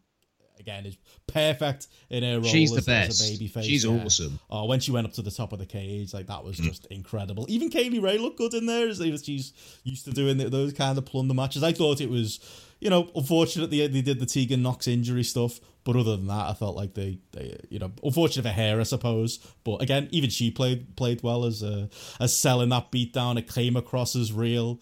Uh, I would have liked to see Regal uh, sell a little bit more than he uh, than he did there for Dakota Kai. Uh, maybe take a bump or something. I don't know. Uh, but all in all, I thought, yeah, I think the character work in this thing at least was was top notch, and yeah, I really really enjoyed the especially the uh, the last ten minutes of it. I can see why you think that. Uh, for me, I just did nothing for me. I thought Oh, Io. Shirai. I, I, I kind of agree with you on the individual performances. I think one of the problems is I think it's a, a, just an irrational dislike for Dakota Kai. I've got. I just hate her facial expressions. I hate her mopiness. She reminds me like Aaron Nix and Newell's relationship. It reminds me of like a couple of characters in like Neighbours. Where you've got like these two friends, and one of them slightly more confident, gets more attention off like blokes, and one of them's like a bit of a mope, and she's always like moaning about why she's not getting the attention, like a Sky Mangel and one of her mates or something. and Dakota Sky Kai, Mangel. yeah, Joe Mangel's daughter. It just reminds me of like someone who's just moping around next to the more confident one, not getting the attention she wants, and she just flips out, and then you get some sad, sad music that plays over the top. And I thought the beatdown, if I'm honest, Ben, I was a bit over the top. It's, Oh. Dakota, it's Dakota Kai. I quite like the beatdown. Yeah, it was I really right. liked it was, too. ah, for me, it was just it's a problem on my part. If it was anyone else, I'd probably have bought it. It's Dakota Kai. I didn't see it coming, and it was done with a kind of an You see appropriate. coming. What the? so- Well, I've not been following NXT, Uh, so I was Yeah, watching this was completely kind of- like I really had been paying zero attention before the stories. I was like flicking through the entrances as well, to be honest with you. So I was like, okay, fine. So when the attack happened, I was like, oh shit, Mm. it was quite well done. The issue I had was the idea of two beating four. Like I don't know, I it didn't I sit get well. what Ripley I over get what they're trying to achieve, and it's that idea of they do get to the place where Rhea Ripley and you're wanting to build it up against against Shayna, but I completely get that kind of stuff. I thought Mia Yim was gonna apparently because she'd been in taken out. I think they're, they're mentioning Did it on the before- pre-show. on yeah. the oh did on the pre-show. I turned Yeah. on, put it on okay, as I was watching Match of the Day. At the so I same assumed she'd come and I- limping out. Yeah, I, I, I yeah. I mean, I, I could see that as like a story beat they could have done, but I you know I didn't have a problem with them putting the baby faces over. I think maybe you know part of JPs were so used to them being so shit at booking baby faces. Yeah. that actually booking, you know, especially I know Candice LeRae was there too, but booking Rhea that strong, considering the clear potential she's got, I didn't mind it. I, I mean, I, I, I think because of. I mean, the the leg up it had like on the men's match. You know, again, I didn't. You know, the first five minutes or so were a bit awkward, but then they really got into it. I ended up going four and a half stars on it. Like it's one of my favorite Yeah, things. Jesus. I, I don't go that high on a WWE match ever. Um, but I think the difference was like I comparing and contrast like the the men's match. It was just big bumps, but I think this. It had a story. Yeah, there was that more of a story it sucked focus in in. this one. It- they really Yeah. sucked me in with it. Like I say, the big heel turn, the baby faces overcoming. Uh, I was banging into it, uh, but I do get it. Yeah, if you don't like the people involved, then I can see that criticism. It's not that I dislike everyone involved. In fact, I quite like a lot of the people involved, but Just the one. I don't know. To, the problem is to me as well, right? And it's the problem with both of these matches. Oh, it's November. Oh, we got to do a war games. All right, better do a feud of eight people where we can build to a war games match. true, yeah. And it's just it's just how unorganic it feels. And whenever I watch these matches, all I can think of is Sting Squadron against the Dangerous Yeah. Alliance, or the Horseman against whatever combination of whoever the Horseman face. Brian Pillman being the ba- underdog babyface of the 1991 War Games, and I think those were feuds, hmm. and those matches were based around hate hmm. and dislike and tension. Whereas these, what are they based around? Really, it's oh, it's November. Better have a War Games match, and and you've got It's all kind of like an opportunity. what what they've done as well is they've conditioned the crowd to gimmick match means plunder. Tables, tables, we want tables. Like, ah, that's not war games. That's not war No. what war games is invented for. I get that things change, but you've just made it kind of not feel as special hmm. by introducing fucking tables and other gimmicks to it. So it's when people come out and they start throwing out all the plunder stuff, I'm like, right, you've lost me. Hmm. Because I just want people beating the shit out of each other. I want hmm. proper brawls. And all I was thinking was, when we get that war games in AEW, we're gonna get the elite versus the inner circle and a proper feud that's been built for months. Cody is going to be going over war games matches between 1987 and 1992, and he's going to be studying them and taking stuff from those matches that we've not seen in years. And I'm going to be invested. I'm going to be on the edge of my seat. There's mm-hmm. going to be blood. There's going to be people beating the shit out of each other with proper punches. There's going to be cheers as people feel the hatred in the building. Mm. And it's going to be great. And there was none of that in either of these matches. I, I think that's definitely. I mean, I think we disagree on. I think that's very, very much. I agree with that with the main event. I, th- I think maybe the fact that we had the turn in there gave it maybe that level of, of hate. I didn't hate that On I the mean- same team, though, not Yeah, between I suppose so. factions. Yeah, but, but again, I think maybe I just like the underdog stuff more. But I get what But you're you, saying. you've got to have the epic turn, the big moment, Yeah. rather than, and it's a moment rather than hate that's That is built up over months and weeks, and this is the ultimate culmination of these two teams hating each other. Like it would, it, I don't know, it would be like Mike Tyson facing Lennox Lewis or something back in the day, and Mike Tyson decides to turn on Don King before the match and spark him out and Halfway take the old purse for the match. That'd be kind of fucking awesome. I mean, I'd take that too. Uh, but yeah, you're you're right though. Like, because the AW one as well. You know, Dustin's going to be in there, so there's got to be that. that you know- legacy of like the pre. Ah, it's gonna. Yeah. I'm so looking forward to that match. I hope it doesn't disappoint now because I'm building up to my head. I know. Oh no, I'm, I'm with you. I mean, that's it. Yeah, that's I. I, I think I said to, to you both over the weekend. Like, I honestly feel like they were planning on that for the big Thanksgiving show. Yeah. and they've changed their mind now that WWE have gone out there and wheeled two out because you know, as much as I love the fair, the women's match, like I, I did feel like the men's match is absolutely everything you're talking about there, Joe. I hated it. I just thought it was spots for the sake of spots. Yes. and you know, I enjoyed it as a.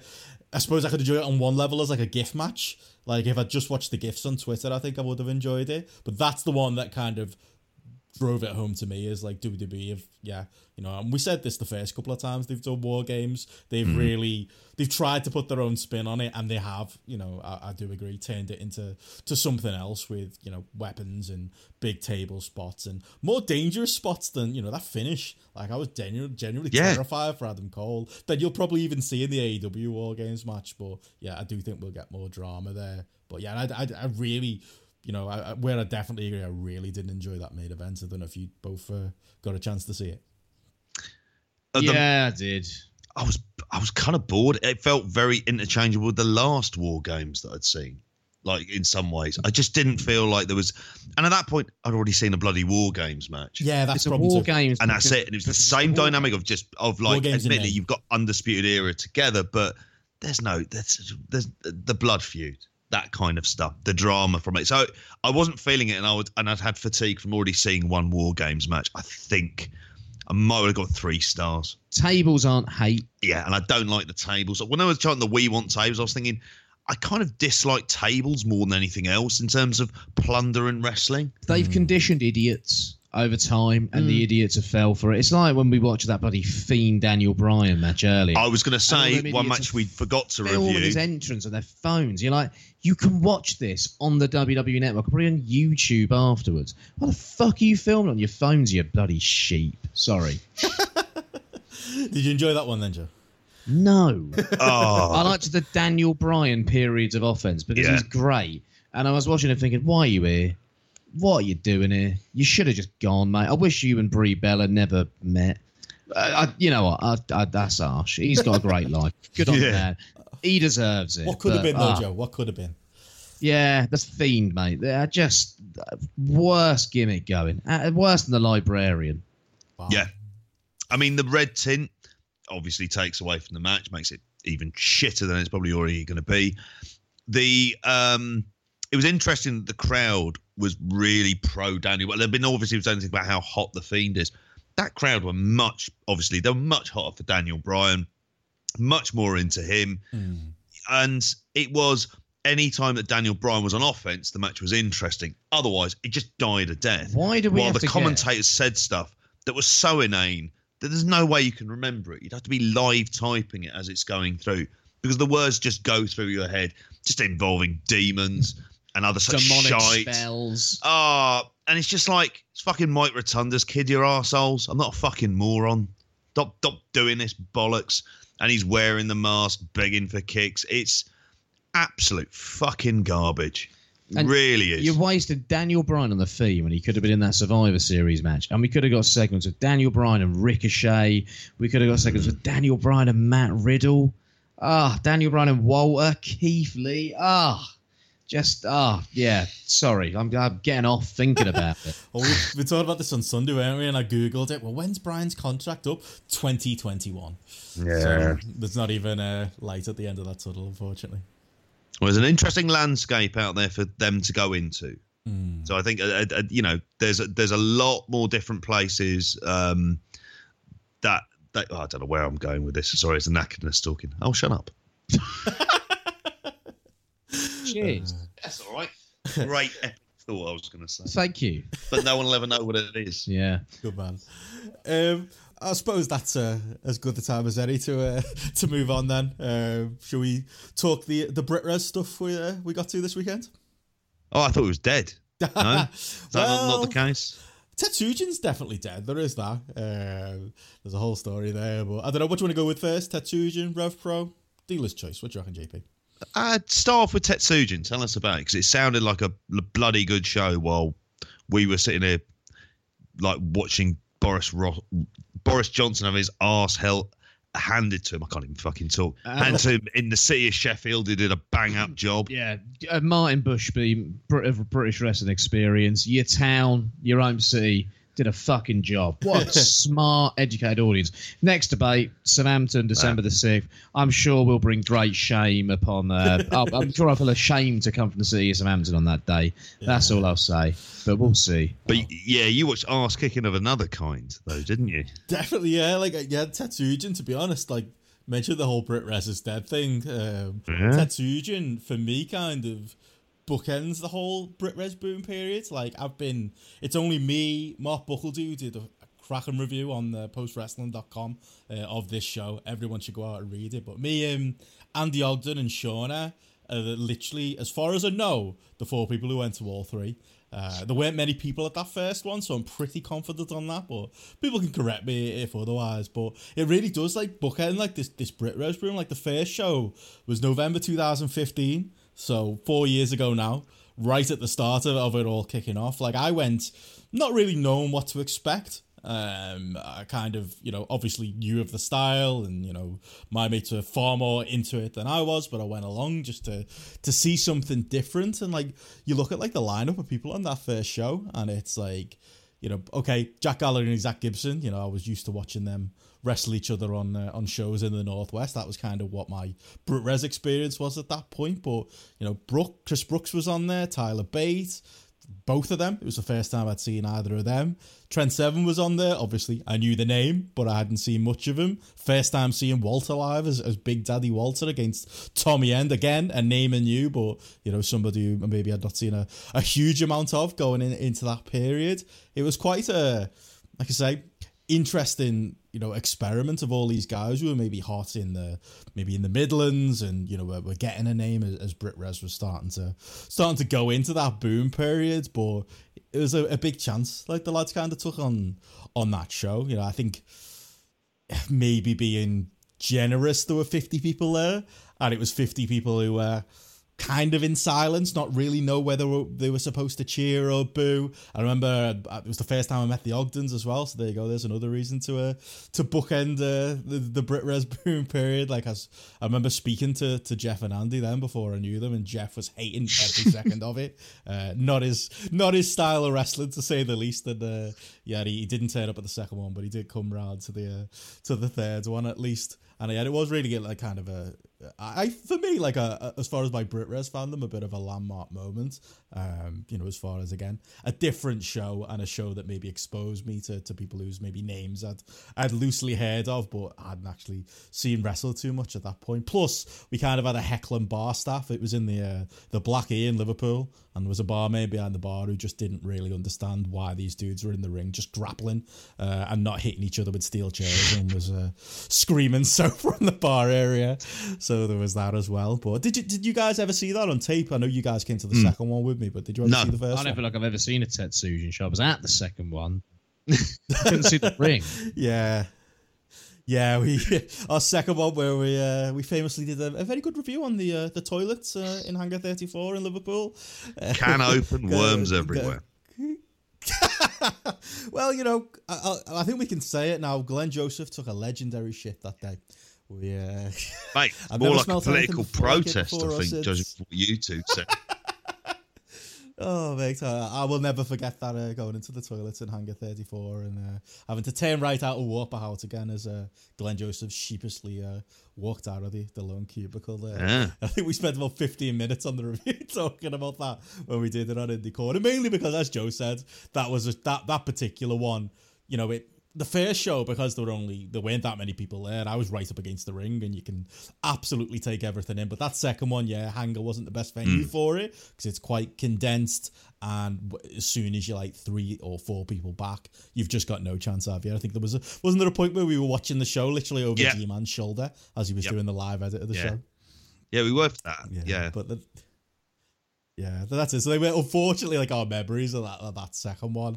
That plus Travis Banks hitting that uh, slice of yep. heaven in a shoot style match. He would he'd get undone by uh, A Kid doing a Spanish flying ambition this year, but yeah, that was a weird tournament. Kind of the inclusion of like Omari um, he was, you know, somewhat hot at the time. This was 2018, mm-hmm. so this was uh, you know, the very start of last year. So not quite two years ago, but you know, maybe 18 months ago. Um, yeah, he was in there. Brooks again kind of went to the final. I think the maybe the abiding memory as far as matches go, Zack Sabre and David Starr. Mm. I remember moving a little bit closer to that one to to edge that one out. That was a great super fight, yeah. but definitely a you know an interesting show, and we had a we had a cracking weekend that weekend too. Yeah, yeah, it was it was it was really good fun um, for it. Mm. It's hmm. it's kind of strange at this point because it seems I'm imagining the third one was the was it would you you'd say it's the best of the three that you went to. I'd say so. I, th- I think the second one was was strong from what yeah. I know, from what I could see. The, the first one was just interesting as far as being something different that I'd never mm. myself experienced before. But yeah, and, and you know, and that second one kind of came. I think you know we all knew Brit Wres was on the the downswing, but you're kind of on the, the tail end ish uh, of things being stronger. This third one kind of comes at a time where you know things are in an influx and things aren't as strong, at least at the top level, as we uh, went into in detail last time. So instead, yeah, with this third one they a couple of things changed. They moved it to Manchester rather than Liverpool. Uh, it was to do with uh, issues with the uh, the venue. Uh, I believe it was the Black A in Liverpool they were originally going to go to. I think there was some talk of, of Grand Central as well. I might be getting that wrong, but yeah. In any event, they ended up having to move to Manchester, and I think for that reason, it was probably it felt like the best attended yet.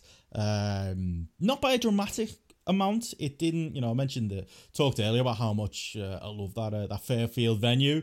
Its only downside is because of like that the area where the bar is and where you have to put the ring. You still can't get that many people in there. I would probably put it as a maximum two hundred capacity, and this felt more in the 150 range, but hard to say really because we were all kind of crowded around the ring, and there were some people up in the in the balcony as well. Um, but yeah, I think the crowd was hotter than in the uh, the previous two. I thought uh, mainly the probably the fact that there was some uh, homegrown Manchester talent on there too. Uh, but again, yeah, I think the venue helps too because it was it was a cracker night of wrestling, and yeah, speaking to that kind of change in Brit Wres that we've gone through over the uh, the last few years, the the headline the headline of this tournament, the uh, Tetsujin's fucking dead, uh, they called it the final Tetsujin, was that they were going with prospects, they were going with young lads, and they were going with like a, I suppose the next generation of Tetsujin was kind of the argument. I know, you know, the first two, I think Brooks Brooks made the final both times, didn't they? So yeah, we didn't go go that route. Uh, I think Brooks was he already in Japan? Maybe maybe that was the reason we didn't go that route and get the uh, the crowning of shoot fighter Chris Brooks, uh, which I'm very glad of and what we were really expecting for the third show. And instead, we kind of yeah got this this showcase for for young talent really. And you know, it's hard to go through these Tetsujin shows and essentially you know it's it's grappling, you know, it's it's shoot style, it's a UWFI style, however you want to describe it, as far as like blow by blow like match stuff goes. But as far as you know, the the, the young lads uh, in the prospect stuff, the, the standouts is probably the best starting point. Luke Jacobs and Ethan Allen, like they had they had a match here that was the main event of the first half. That probably had a louder crowd than anything else on the show.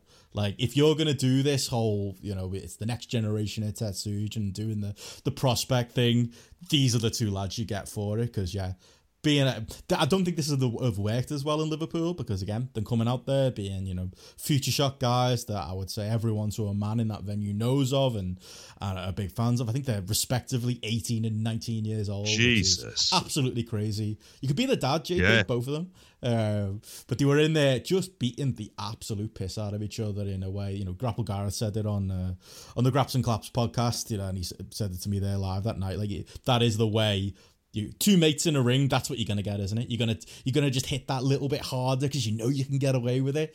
And that's what they did. And it was a a strike battle as much as anything uh, as a match. And yeah, I said it again myself on Graps and Claps that you know if Chris Ridgeway had been there, he'd be looking down like a proud dad because my God, they were going for it. There were great spots in there. Luke Jacobs trying to nick the uh, the Ishii, uh, you know, the where he uh, went to uh, the ropes with his teeth. Was it against Moxley that match? Omega. That? Was it the G one?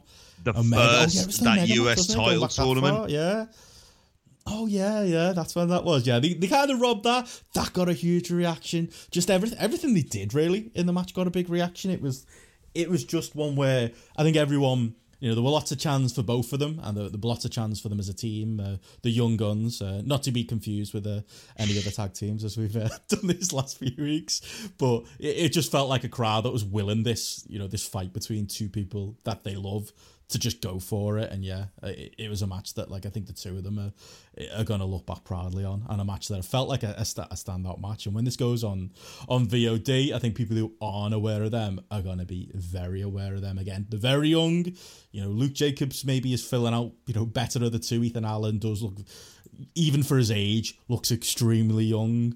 But yeah, if these two are going to be, I feel like they're going to be massive stars as long as they follow, you know, the route that we all hope they do. I mean, uh, I'm sure they're on the NXT UK radar already, but this is a team, especially a team with the style that they've got, that is better suited for things outside of, of that canon. And yeah, this was a, a perfect uh, example of that. I'm really hoping that yeah, we get to see more of them maybe doing this style, doing a doing an ambition maybe, uh, or doing other you know big matches like this because yeah, the world really does need to to start seeing these two. Yeah, they sound like. I mean, we saw Luke Jacobs obviously at, uh, at Future Shock, and he really looked something special. I mean, was Ethan Allen on that show?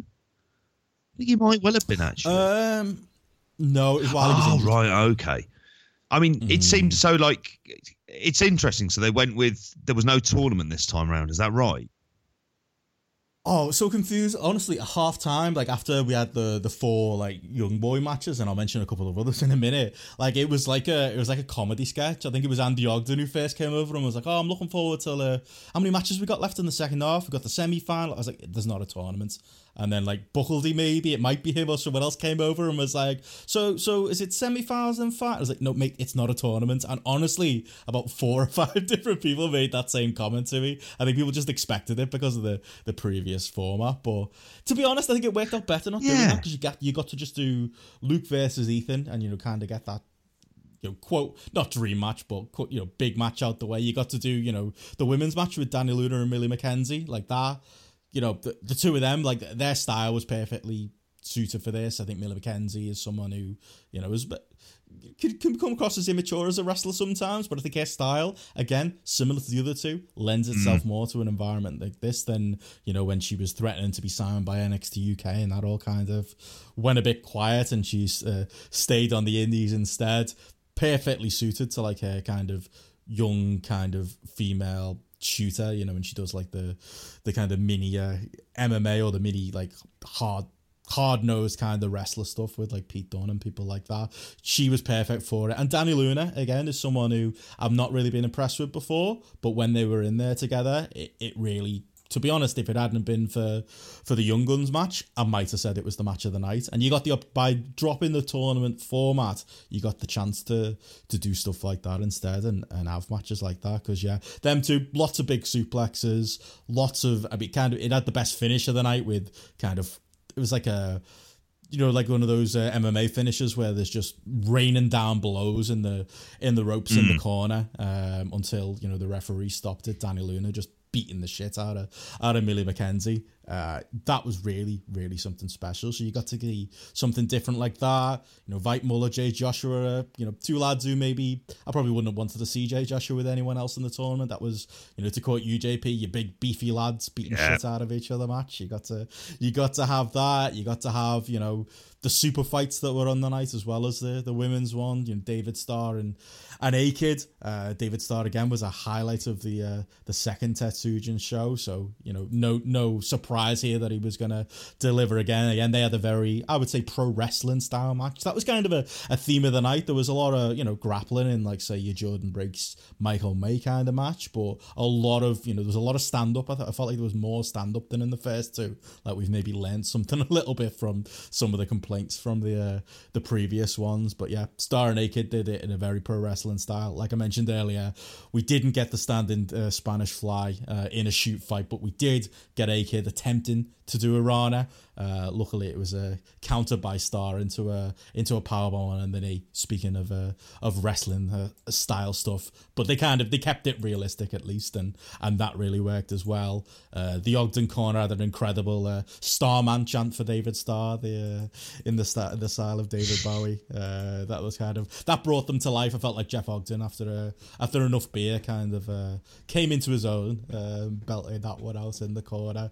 Uh, so that was really That's what cool. made him And yeah, fall in I- love I with really think- Tetsujin, was it? At that point, that was I, I think that's what it is. I think that's what you need. You know, some good beers, some good chanting, and you've got your Ogdens into it. It really works. But yeah, I felt like yeah, this new this new format really really uh, helped in that regard. Oh, okay. Because I mean, one of the things, obviously, it's the last show that they're going to do, um, and it's interesting to kind of think from a legacy perspective about where it goes. That if there's if there's a message from it, and it seems to be that this is the one that they kind of like, it's the peak of it when they had those three shows.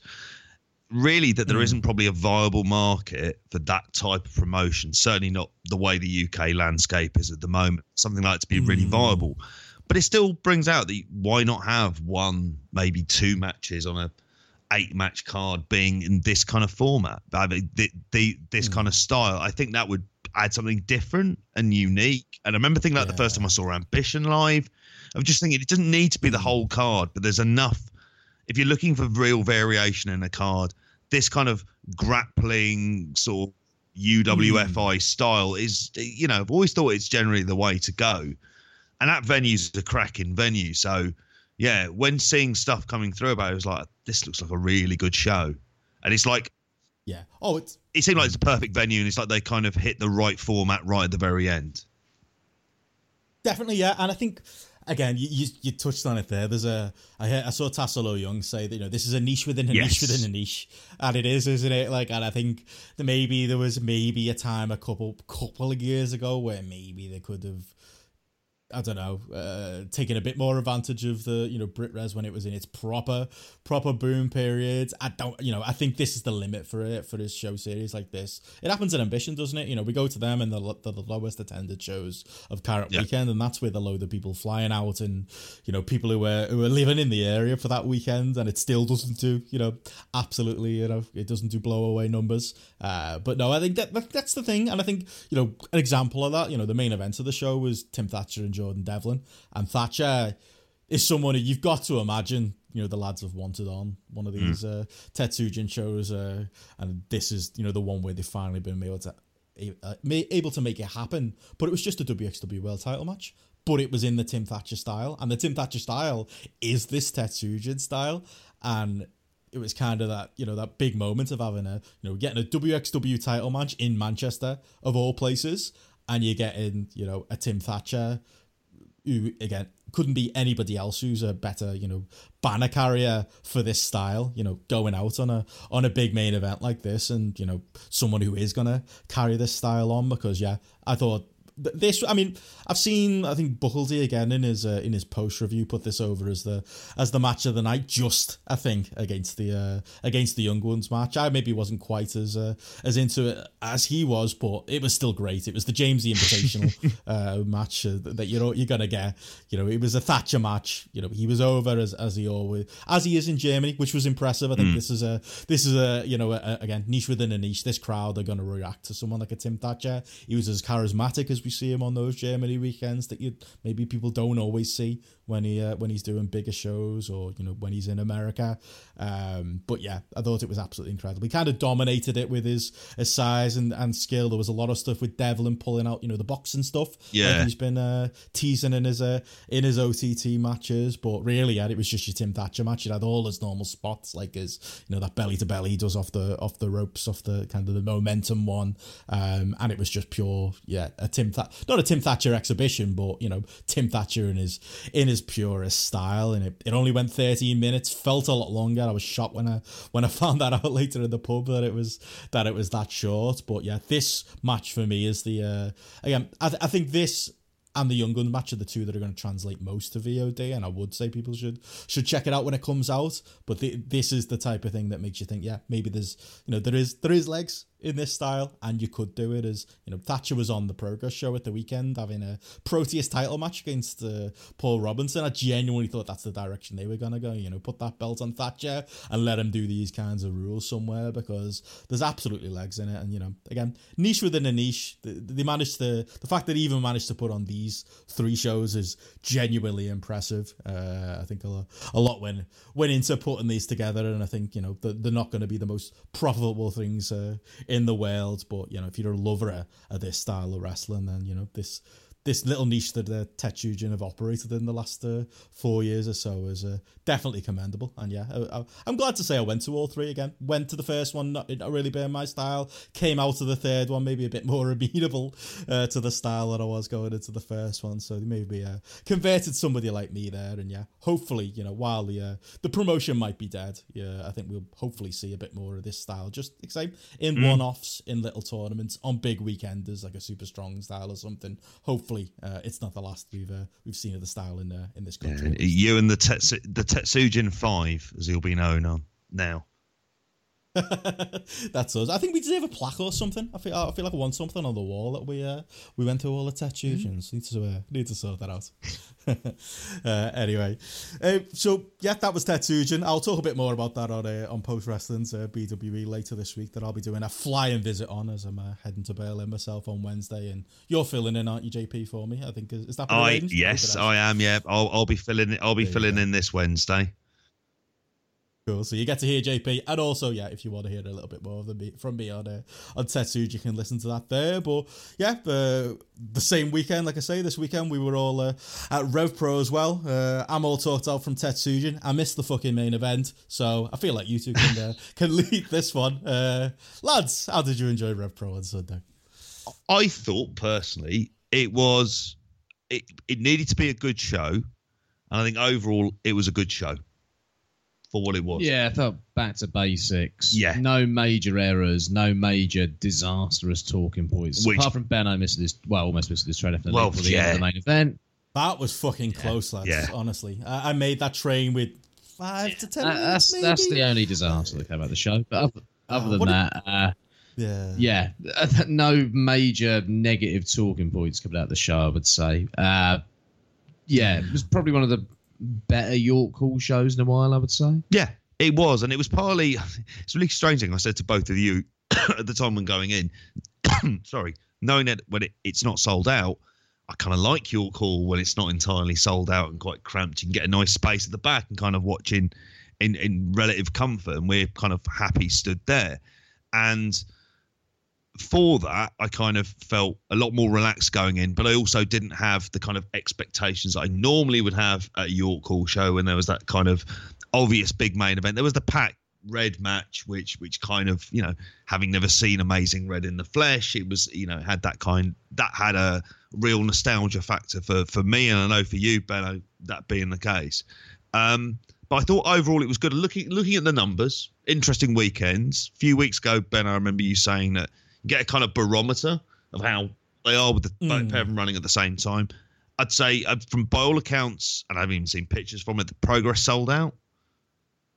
Yeah. Yeah, it did. It did. I was looking because I was on the train down and I realised I hadn't actually even bought a ticket Yeah. for Rev Pro yet. So I was on Twickets having a look at the uh, comparisons. Progress tickets were a little bit cheaper, but yeah, Rev Pro. I, I would I'd say it was a tie on that. If, if you're talking, if you're using this as a barometer for UK brand supremacy, I would probably say it was a tie as far as attendance goes. Because yeah, I felt like maybe 700 at Rev Pro, and I- that's what it. I think that's. I reckon uh, there's a few that's more than progress that. sell. I Um, thinking closer yeah. to 800, possibly. The balcony looked a, a little bit fuller than Yeah, when it's yeah. really empty. Because I've seen less in York hmm. call when they've drawn 700 before for hmm. shows like sort of 2014 hmm. 15 sort of period when it, they weren't so sort of hot. Um, So I would I reckon it was about 800 if anything.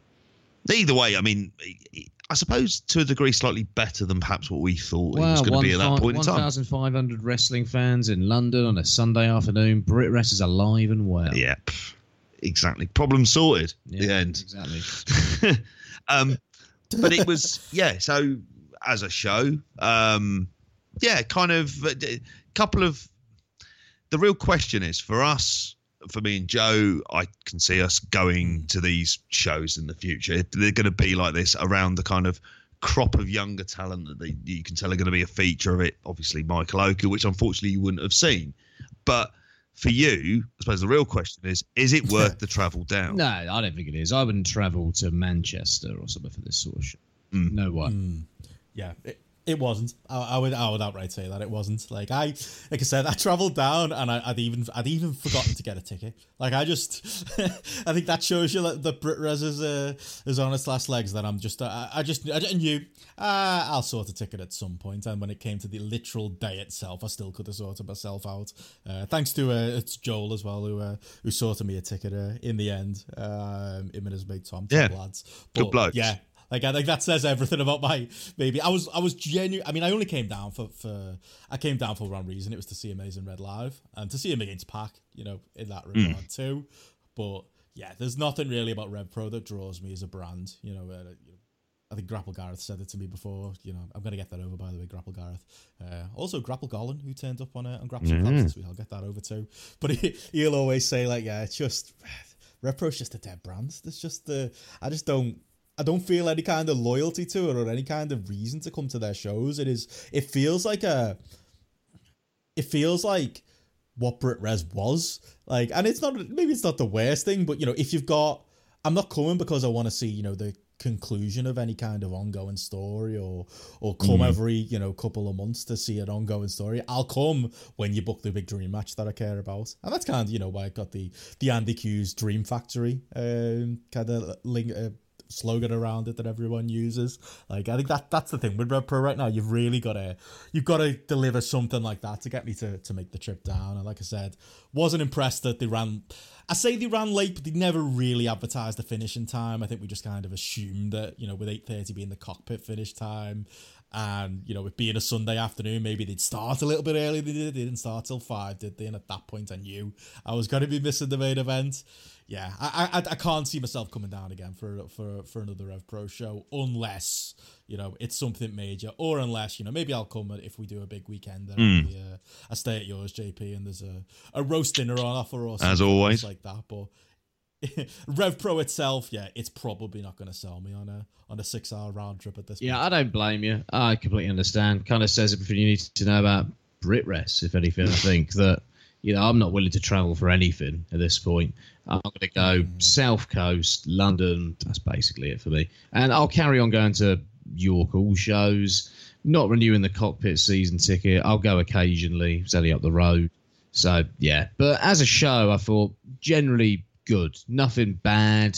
Um, I thought they did a pretty decent job again. Oku over further, kind of giving them a big moment uh, at York Hall, further in uh, playing off the uh, Oku Pac match from earlier this year at the cockpit, and establishing a rematch going forward as well. What with Pac, the elimination of Pac in the main event was kind of the worst point of the night. I thought it was just like, ah, of course, fucking politics of 2019 wrestling. Yeah, whatever.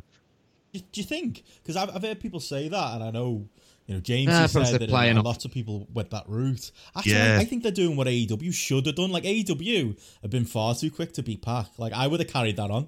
I would have like he, he's got a genuine heat, like even from the likes of us because of us, you know, not losing in that period. I I, I, I think I think if I was Rev Pro, I'd be doing it on purpose. And and you know the buildings that Oku match, aren't they? From the the minimal bit of the main event that I saw, I think they've already announced it, haven't they, for the fifteenth of December? They're doing that match, so you know, I think I think I think that's where he loses, and I think I think they're playing off the heat at this point. Okay, yeah, fair point. Maybe they are. I hope they are. Uh, if anything, um, Because that'd be a great moment. yeah. Well, I, I, he's not going to win. I can't see it. Oh wow! Effectively, You he's think? the- yeah, that, that'll be Michael shocking. Oku's the That'll British Ben shocking if Kane. I hope Wow. so, but we'll see. We'll see. Because you, yeah, you can come out of this with a Phantasmo rematch as well, which they've got to do at some point. So there's good stuff I think coming out if you can get Pac and El Phantasmo for the dates. Um, I'm all right with that. I think they've rebuilt the Legion of Lords pretty well. I can't lie, I'm loving this Great O-Khan Rampage Brown tag. You were so happy with it. Oh, I'm a big fan, and they've got some serious Hoss beefy fucker presence. And Lord Gideon Grey is the manager. Ah, great move, great. What a man Gideon Gray is. And I, I really enjoyed that match. I think Yeah. might have been my favourite match of a night, possibly. Moonlight, Moonlight Um, Express were really great too. good. First They're time really seeing good. them. Great Khan's not Mm. very good. Rampage Brown, the tag team, I'm perfectly fine with that. He can kind of work with anyone you need him to work with. Weird styles clashing it. I thought the match worked. It was good. Uh, there were some great double team spots from the Moonlight Express.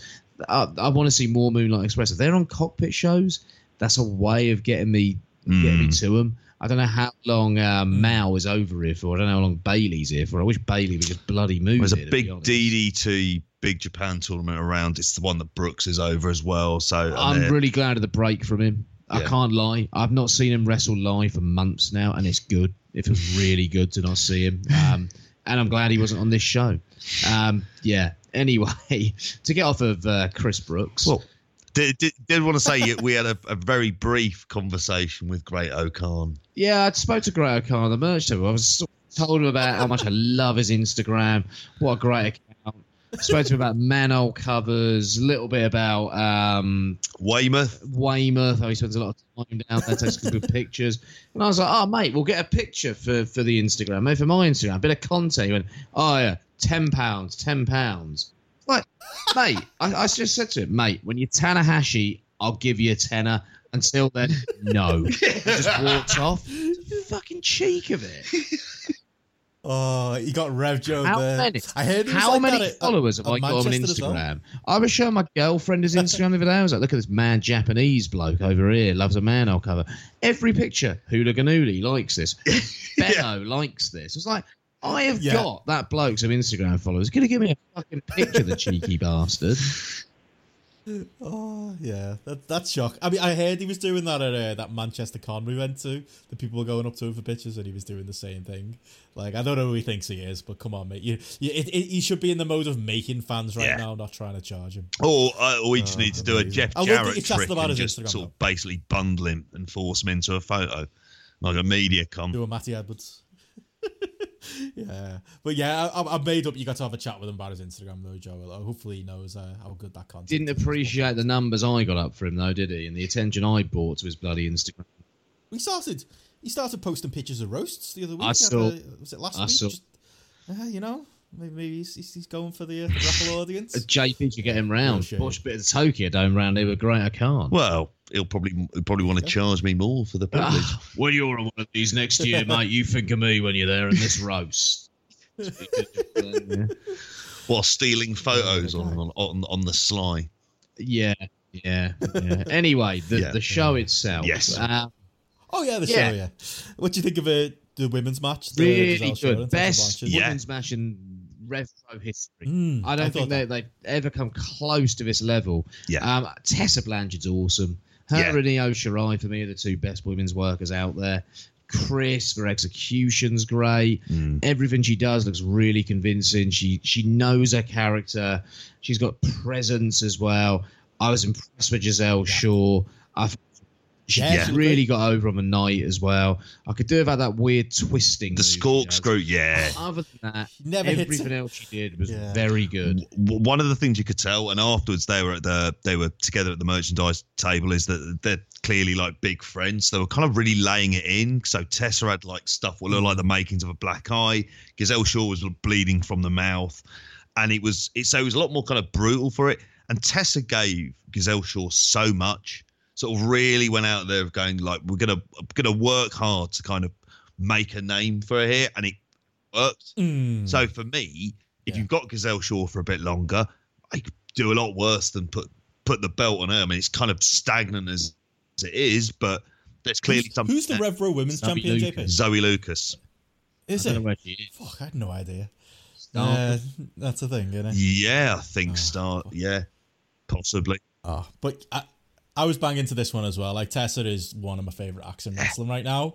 Like say she, she I, I, she's a reason I wish I was watching more Impact Mm. Weekly. Um, I know that the, the go. The, I mean, they're definitely building to. I think Aaron and Sammy aren't they? That is it the Yeah, the January. show So she's going to be coming up? headlining a pay per view. I don't know. It's it's Yeah, they're probably going to though, put her it? over as well. Get well. her an AEW. Get her in a relevant promotion. Yeah, well, I mean, we said that, didn't we? Aaron Jordynne Grace, like that, they are no-brainer pickups if you're AEW. Like the the state of their women's division. Get I did two, ask her like, that. It would make. So I just, much I, I sense. just, I'd had a drink, so I was like, "Are you, have you, um, you get a contract? Um, have you had any word from sort of AEW?" And she goes, "Oh well, I've got a contract at the minute." Didn't sound necessarily like she was too in love with the idea. What did you say about a pile driver, mate? I said, "Yeah, you need to be an AEW so you can do a spike pile driver, pile driver to the floor with your dad." Have him jump off the you say to step. She laughed. But then again, yeah, and that was it. And I walked away. That was that, that was as good a line as I was going to have. Walked away happy that that. that, that we were taken telling all place. the wrestlers what they need to do last night, weren't we? So, like we bloody should. Yes. Yeah, listen to us and your careers will be all right, I think. Good lads. Uh, have they have a chance to chat to Amazing Red? at I didn't see him around. No, Yeah, that was a photo Yeah. I wanted. Uh, reason I came down, like I, to be honest, I gave the match four stars on GRAPPL. I think that's lie, a little bit lie, but I think it's probably a three point seven five match. If people, I went for the, the Seek it out on 3.75. I thought it was a good Mm. match. It was really good. I thought there were really good moments, big Oh, yeah. spots It was- built too well. The it was- code red stuff, yeah, I thought was really well Oh, done in the that match. That was probably the most memorable sort of moment, apart from the big Oku win of, of the night, if anything. Yeah. So I thought they worked that Oh, really yeah, that- nicely.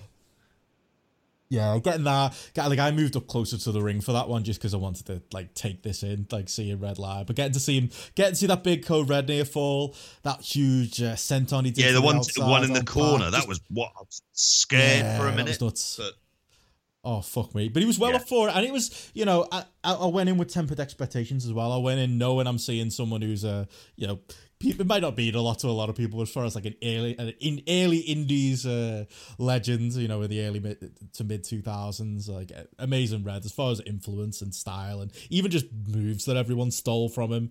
Uh, I think he's a he's a big footnote in, uh, Yeah. in indie wrestling history. So I was there to just to get to see him, but I haven't seen that you know the Ospreay match that was like you know you know what you're getting with Amazing Red at this point in his career. He's still going to do some of the crazy stuff, but you're not get you're probably not going to get a five star match because you know considering the you know the injuries he's racked up over the years. Plus, he was never really a five star match wrestler. He was more of a big moves match kind of wrestler. I went in with that expectation, and I got what I expected. I got a three point seven five to four star Pac match with Pac doing cracking heel work and Amazing Red, you know, hitting all his big spots uh, in between it as well. And like I say, Pac being the most dastardly uh, bastard in the building as well. You know, lapping up the the big victory and Red getting a you know a lovely moment at the end and a big ovation from the crowd there. For me, I got what maybe didn't get more than uh, than what I paid for, but I got what I paid for there, and it was yeah.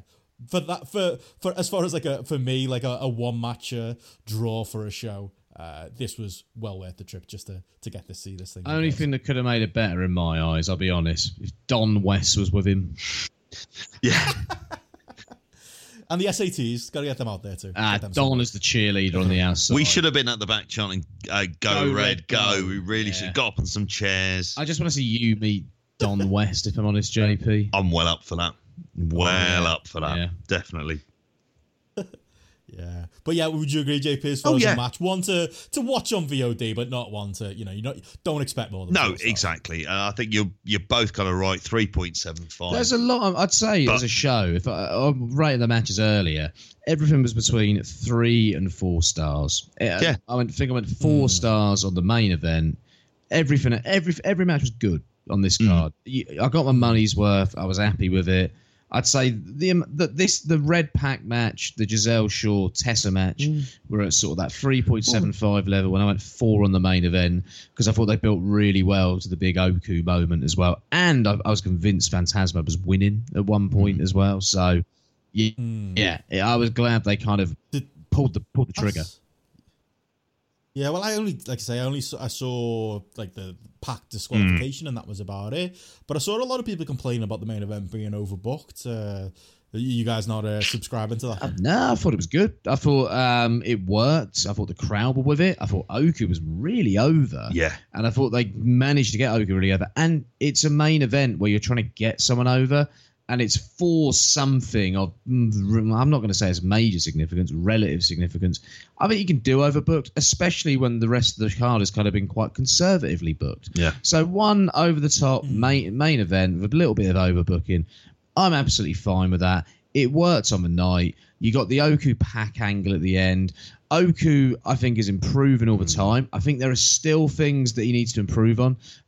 Intensity between big sequences and big moves isn't quite there yet. That will come. And if he's working with Pac and have packed your call, yeah, I'm I'm confident. I'm really confident that Oku's going to get somewhere. I think mm, we, we shouldn't be rushing him, and we should give him a little bit of time. He's still very young, and he's kind of had to make the step up this quickly because of the kind of problems in terms Yeah. of depth in British wrestling at this point in time. But they've, there's a natural charisma there. There's a natural likability. And it's nice to see what he's been able to do in the last nine months or so. And he's made the most of the opportunities he's been given. Yeah, it's. A, I mean, it's a shame because I would say if, if there is a criticism really of the show is I think a lot of the first round matches generally went too long. Like I can al- see that. They were almost good. thinking of a think piece just called the Lost Art of the Sprint. Just have one or two matches go four or five yeah, minutes. like Robbie Eagles and uh, Yeah. was it Bárbaro Cavernario? I'd Yeah. like to have seen that go seven minutes, just balls to the wall action. Whereas, uh, It was a good match. It was- yeah. it's a bit long. Oh yeah, good spots. The big spots Yeah. in it were great. You know, Cavernario trying to kill himself uh, on the f- Yeah. going off the top rope to the floor. The, all that stuff. You could keep it, just do it in a more com- condensed measure. I'm not going to. That's it, really. Uh, considering, But in terms of that main event you mentioned about Oku as well, one of the interesting things he, he's starting to fill out. It's like that process is starting Hmm. to begin, so you can see the kind Some of work. roast dinners he's eating. It is those roast dinners and weights. That's what he's Do you on. reckon he had one yesterday? I hope he had one when he got back home afterwards. He'd more than bloody earned. can't have it Do before. remember what or I had yesterday? No, what was? No, you don't remember what I had yesterday? Oh, what the salad? Yeah. Yeah, in in um, Spitalfields Market, Benno. Where was Hope- this? Lovely. Oh, I it missed was. out on that. Lovely. Oh. Really good. I went. I had a what seems to be my wrestling sort of snack of choice, which is like a a big sort of uh, falafel wrap. Do you think that would help Michael Oku fill out? I don't think he would do, but it was nice. And if he's well, he's not gone vegan yet, he likes a roast, so it's a moot point. But if he does, he'll be on them all the time, I'd moment. Anyway, If anyone cares, I had some wasabi. sushi. you, yeah, you ate that in the pub as well, didn't you? Washing it down with some with some It was like decent beer. Um, See, can't argue. um, but I was gonna, yeah, just gonna say one point about Mike Michael Oku as well. Oh, it's almost all over the place, but it's just that you talk about Amazing Red. Why was Amazing Red so popular? It was the fact he was like the the eternal underdog and looked like it as well. Oku, in a sense, it was kind of nice because he has that kind of complete charisma and vibe. That pop at the end was really was really big for him as well. And they had the confetti coming down, and then a post match angle with Pack kind of beating him up and throwing down the trophy. Clearly, obviously, building to the next York Hall show. All of these things, I actually think they're at a point where, with the cruiserweight title, obviously, uh, Phantasmo is effectively in Japan now. He's moved there, isn't he? Or he's certainly in the process of that. So you need to get it onto someone. It's the cruiserweight title. I think you can get away with putting that onto Oki. It was too early when they put it onto Kurtis Chapman before. I don't think it's too early for Oki. No, not at all. And I think they've let uh, Phantasmo take a fall to Oku. Yeah. Surely they'll let him do it again. So I think we're going to get the Pac match. I hope he wins, but anything can happen in that. Yeah. And I think you get the Phantasmo match at the next big Rev Pro show. Yeah. And it looks like, from what Ospreay said last week, it'll be over for those shows. So I think we'll get Oku Ospreay at some point as well, which will be, you know, biggest match of his career at that point. Massive opportunity. So, yeah, it looks like 2020 could be the year of Michael Oku. Go. Yeah, and, and, you know, and if if there's lots of big Ospreay matches, maybe I'll never say never on making a trip down. But you know, Mm-hmm. well, actually, one thing we didn't mention there, the big match that, that it's not going to get me down, but you know, Kurtis Chapman and Minoru. Oh, I'm looking hype for forward that. to that. Oh, yeah. it's got to be a murder in it. I, I was, I, I, I, I definitely saw some grumble from some people, but uh, you know, I, I, I, my first instinct was, nah, there's no way that's really happening. But actually, looking at it now, what else they gonna do? Maybe it's a, the state of Rev Pro. What else are you gonna do? Them, you might as well have them out there killing Kurtis Chapman. I just wish maybe there was a, you know, a Kurtis Chapman match on this show rather than a video, and maybe we got a bit more of of this heelish Kurtis Chapman. You know, in uh, in Rev Pro in general before getting to this match. I would normally say so, but they never do stuff like this in in the arena. No, it's So- so they used to. They haven't done it for a Yeah. long time. So it felt kind of interesting that they'd gone down that path, and it did get that that type of reaction. Him lay down on it in front of a, like a fireplace with his with his white socks on, It got him, got him across as more of a geek. I thought, didn't Yeah. it, on the video. Yeah, and it feels like there's that the kind of what is the Mad Kurt meets the um, Mad Kurt persona, which also meets with the uh, keyboard warrior type kind of aspect, yeah. which is going to be the thing that he's going to start making a name. it should have happened doing. a while ago in Rev Should have done, yeah. I think they were too slow on executing this stuff, and I think this will be the confirmation of it. And yeah, he's going to get killed. I'm kind of fine with that. I've seen Suzuki enough times. Mm-hmm. I enjoy seeing Suzuki kick ass, and you know what? I don't condone bullying, but when it's performative bullying in a wrestling ring, I'm kind of all right with it when it's Minoru Suzuki. Yeah, One, one other thing I want to note as well before we move on from this show, Joe, I got to see in real life for the first time ever the JP jig because when the uh, when the Kings of the North music hit and they stepped I out, that. my first thought was, "How's uh, how's JP taking this?" Looked over, I could see him jumping up and down, clapping his hands. You were a very happy Irishman in that moment, JP. yeah, I was, and it's funny because they're not they're not the greatest team by any kind of. I of. mean, the Yeah, shite, to be fair, like, And Yeah. the, uh, the guy who is it Yeah. wasn't Corvin not there, or was he there? There was one of them who was missing. No, there's normally well three of them, but these two are like normally the tag team now. I think. Oh, is the yeah. tag team, yeah. yeah. So it was, you know, it's fresh blood. It's something different. The crowd didn't know who they were apart from there was um obviously over for the weekend and we were speaking to everyone. There was a large contingent of of, of fans for over from Ireland. So they were Mm. getting a they were getting a bit of a reaction for that. It's it's something that's kind of adding to the card. It's people who are relatively local or perhaps aren't being underused. I don't know. I'm all right with it. I know you two aren't, but what the hell? Look, it'll be a bit of ass kicking, bit scrappy. I'm sure it'll be fine for a Yeah. month. I'm sure it'll have had a few as well. Yeah. And, you know, Great O-Khan Rampage Brown, the Legion of Lords, uh, what's his name, Gideon Grey out there. I'll enjoy it on some level. Exactly. Yeah. Shah Sandwich has done some garbage brawling with him in OTT before, and I've got enough out of that, so whatever. Yeah. Yeah, I've heard people kind of saying, "Oh, I'd rather see like the more than hype lads over," and I would too. But I do think there's something to be said with for these kind of maybe more fitting uh, what that Rev Pro tagged division Yeah. is right now. The big beefy fucker. division. Exactly. That's what it is. So you're kind of good with that at the moment. But it's, uh, you know, I'd like to think they're open minded to getting more than hype over. I'd like to see Scotty Davis over at some point uh, as well. Yeah, that would be, one. you know, that's where it needs to kind of be. There, there are some still some good workers around the place. And that's kind of the route.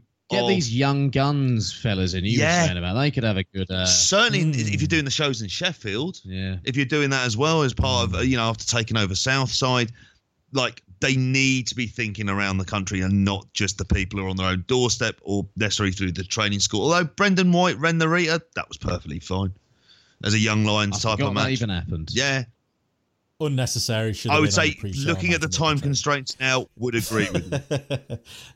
yeah, definitely. Um, well, I think that wraps up Rev Pro, and we're, we're at the two hour mark, and I'm sure we all want to get to bed. So very Absolutely. briefly, and maybe we'll go we'll go into it in more detail next week. Feels like a million years ago, but there was an AEW TV this week. Uh, any big notes on Fenix that? Was Nick Jackson was a Fenix stunning match that I was blown away by. I absolutely loved it. It's the best match I've had on their TV so far. I've seen a lot of wrestling in the last week or so. That's the best match I've seen still in the last week or so. I absolutely loved it. The crowd were great. Fenix is just incredible. I think Fenix, if, when I do my wrestler of the year, I think he's got a place in the top three.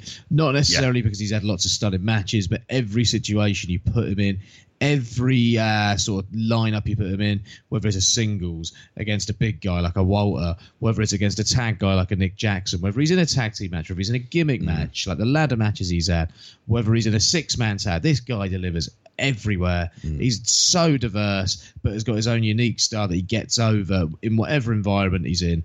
What a great wrestler he is, and I hope we get more Fenix in singles matches in AEW because you can tell how excited I am, gone midnight about this, and depressed thinking in two and a half weeks we're gonna have a Tory fucking government, which um, I'm, I'm having like sleepless nights about. Seriously, I'm having like like waking up in the middle of the night thinking of Boris fucking Johnson and all the rest of the evil bastards, and it, it's not nice. Watch Priti Patel's speech about um, the underprivileged people in poverty last week. If you're thinking about um, voting Tory or Labour because she's a vile, vile person, although incredibly attractive. Um, and yeah, just vile. How have I got on from Fenix to Preeti Patel? Sho- shows you how my mind works. That's the show. Uh, yeah, Fenix could get me for a few more uh, weeks while I'm fearing this Tory government, which we're inevitably going to get. Carry on. What a fucking brilliant match. Yes, that was great, and I really loved uh, Darby Allin. It was Moxley very as well good, yeah. as the main Yeah, yeah. event. And and you know this came in a week where people at the headline is AEW lost to NXT in the ratings, lads. It was like twenty three thousand viewers. Like if you know anything about how these ratings boxes work in a house, Yeah. like, that's probably half a person in one household who didn't have to happen to be. they watching blew their time. entire load in order to beat them. They did. It's a but one big benefit, one big positive. Sorry, I no- noted from the Observer. You know the way Meltzer's doing his fifteen minute ratings things. Last time Darby Allin was on TV in a in a prominent match, it didn't do too well. The Jericho match. This one held up, and I think that says something for how they've they've presented him. And you know, I was critical of them keeping him off TV for four weeks. Still might not have done it myself, but as far as yeah. Getting somebody over, you're starting to see the kids in the crowd with the Darby Allin face paint Yeah. and stuff now. And if he puts in more performances like this, and Moxley should have won, you know, Moxley's the big star right now. Allin's time's going to come later. But as far as like a showing for him, you know, even just from the start, him jumping Moxley, you know, on his entrance with the big dive. They, I think they've been doing, you know, when he's been on TV, they've been note perfect with Darby Allin, and I think they've they've genuinely got a. They're gonna have a big star on their hands with him. Uh, I think I'm confident saying over these next couple. Of years. Yeah, I'm hoping that Darby Allin is to AEW and the younger audience what Stormzy hopefully is to the Labour vote at this current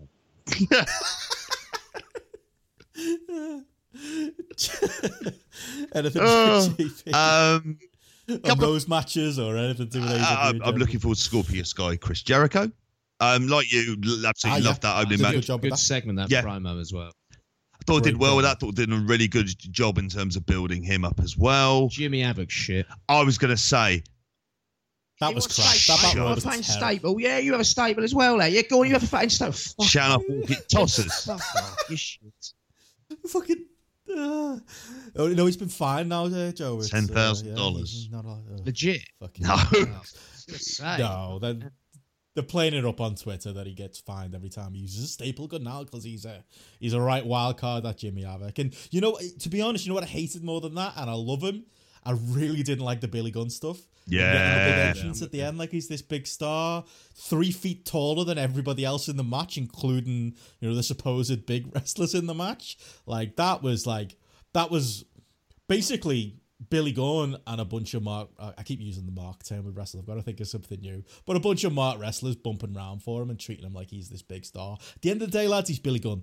You know what I mean? Like even even New Japan didn't do this when he was in the Yeah, th- this is the thing, uh, and it kind of bothered me about the mat that match as a whole, is it didn't need to really exist. Look, watch, Whole ring stuff could have just led to MJF versus Page. watch Edge's promo after he wins the King of the Ring in 2001, where he talks about Billy Gunn won it in 1999 and he managed to suck and blow at exactly the same time. Like, Yeah. Yeah. Anything else you want to talk before we? Uh, we Uh, can I talk about how much I want to go to bed? Oh, and register to vote. It's becoming a running Definitely theme. say that. and Register, vote the right way. Don't waste your fucking vote. please, 'Cause Will. I, I need to have I've got a these couple. sleepless nights. please, I- Will. I'm You're living in lovely. fear. Don't do it to us, mate. Uh, I would say register the vote. Uh, check out Mark Buckeldee's post column. Um, watch the um, the job we didn't get a chance to talk about the John Briley. Uh, have you seen it, Joe? The uh, NXT UK Yeah. production video of him uh, doing his little mini Vince McMahon uh, Yeah. isms on Vice. Hunt that down and watch that. Maybe we could talk that in more detail. Next. I never thought John Briley would be the next Vince McMahon, but I think it might be Fuck off. Fair enough. Well, he, he, he, he false advertised Toni Storm for two days, so you know there's uh, there's something oh yeah. That show looks shite, by the way. the Yeah. progress show. Yeah, I'm not. I will be uh, running out to check that out. But yeah, check all that stuff out. Uh, also, as well, best wishes to Alan Farrell as well. Who's, Yes. uh, he was in uh, hospital yesterday, wasn't he? JP, uh, I believe uh, Sarah put on Twitter today that he's uh, he's home. And he's in Excellent. bed, uh, or at least he's uh, he's uh, quite uh, happily talking and apparently shooting and burying people from his uh, from his hospital. We'll bed. cheer him up tomorrow when he that. sees this is up and he has a good listen, I'm sure. Yeah. Good lad. There Get go. get Love get Alan well Farrell. soon, Alan. Definitely, definitely. But anything else to plug, JP, or I'll be out. No, that's it. My Twitter Oh, you're on BWE this week. Does that, and sorry, you're on that was it this week. on BWE this week. Um, yeah, while you're uh, off off having having the time of your life. Um, are you you're are you on BW? You're not on BWE this week, are you? I'll be doing. a. probably I'll be sending in a bit of a segment, Oh. JP, so you can. Uh, That's people can it. look forward to that. I But wanna yeah, go I'll be in Berlin. Not Other than that, I'm on Twitter at any wrestling. Check that JPGP. out. Three E's. I'm on Twitter at Benson Richard D. GRAPPL's at GRAPPL App. You know where to download it. We'll be back next week. Bye.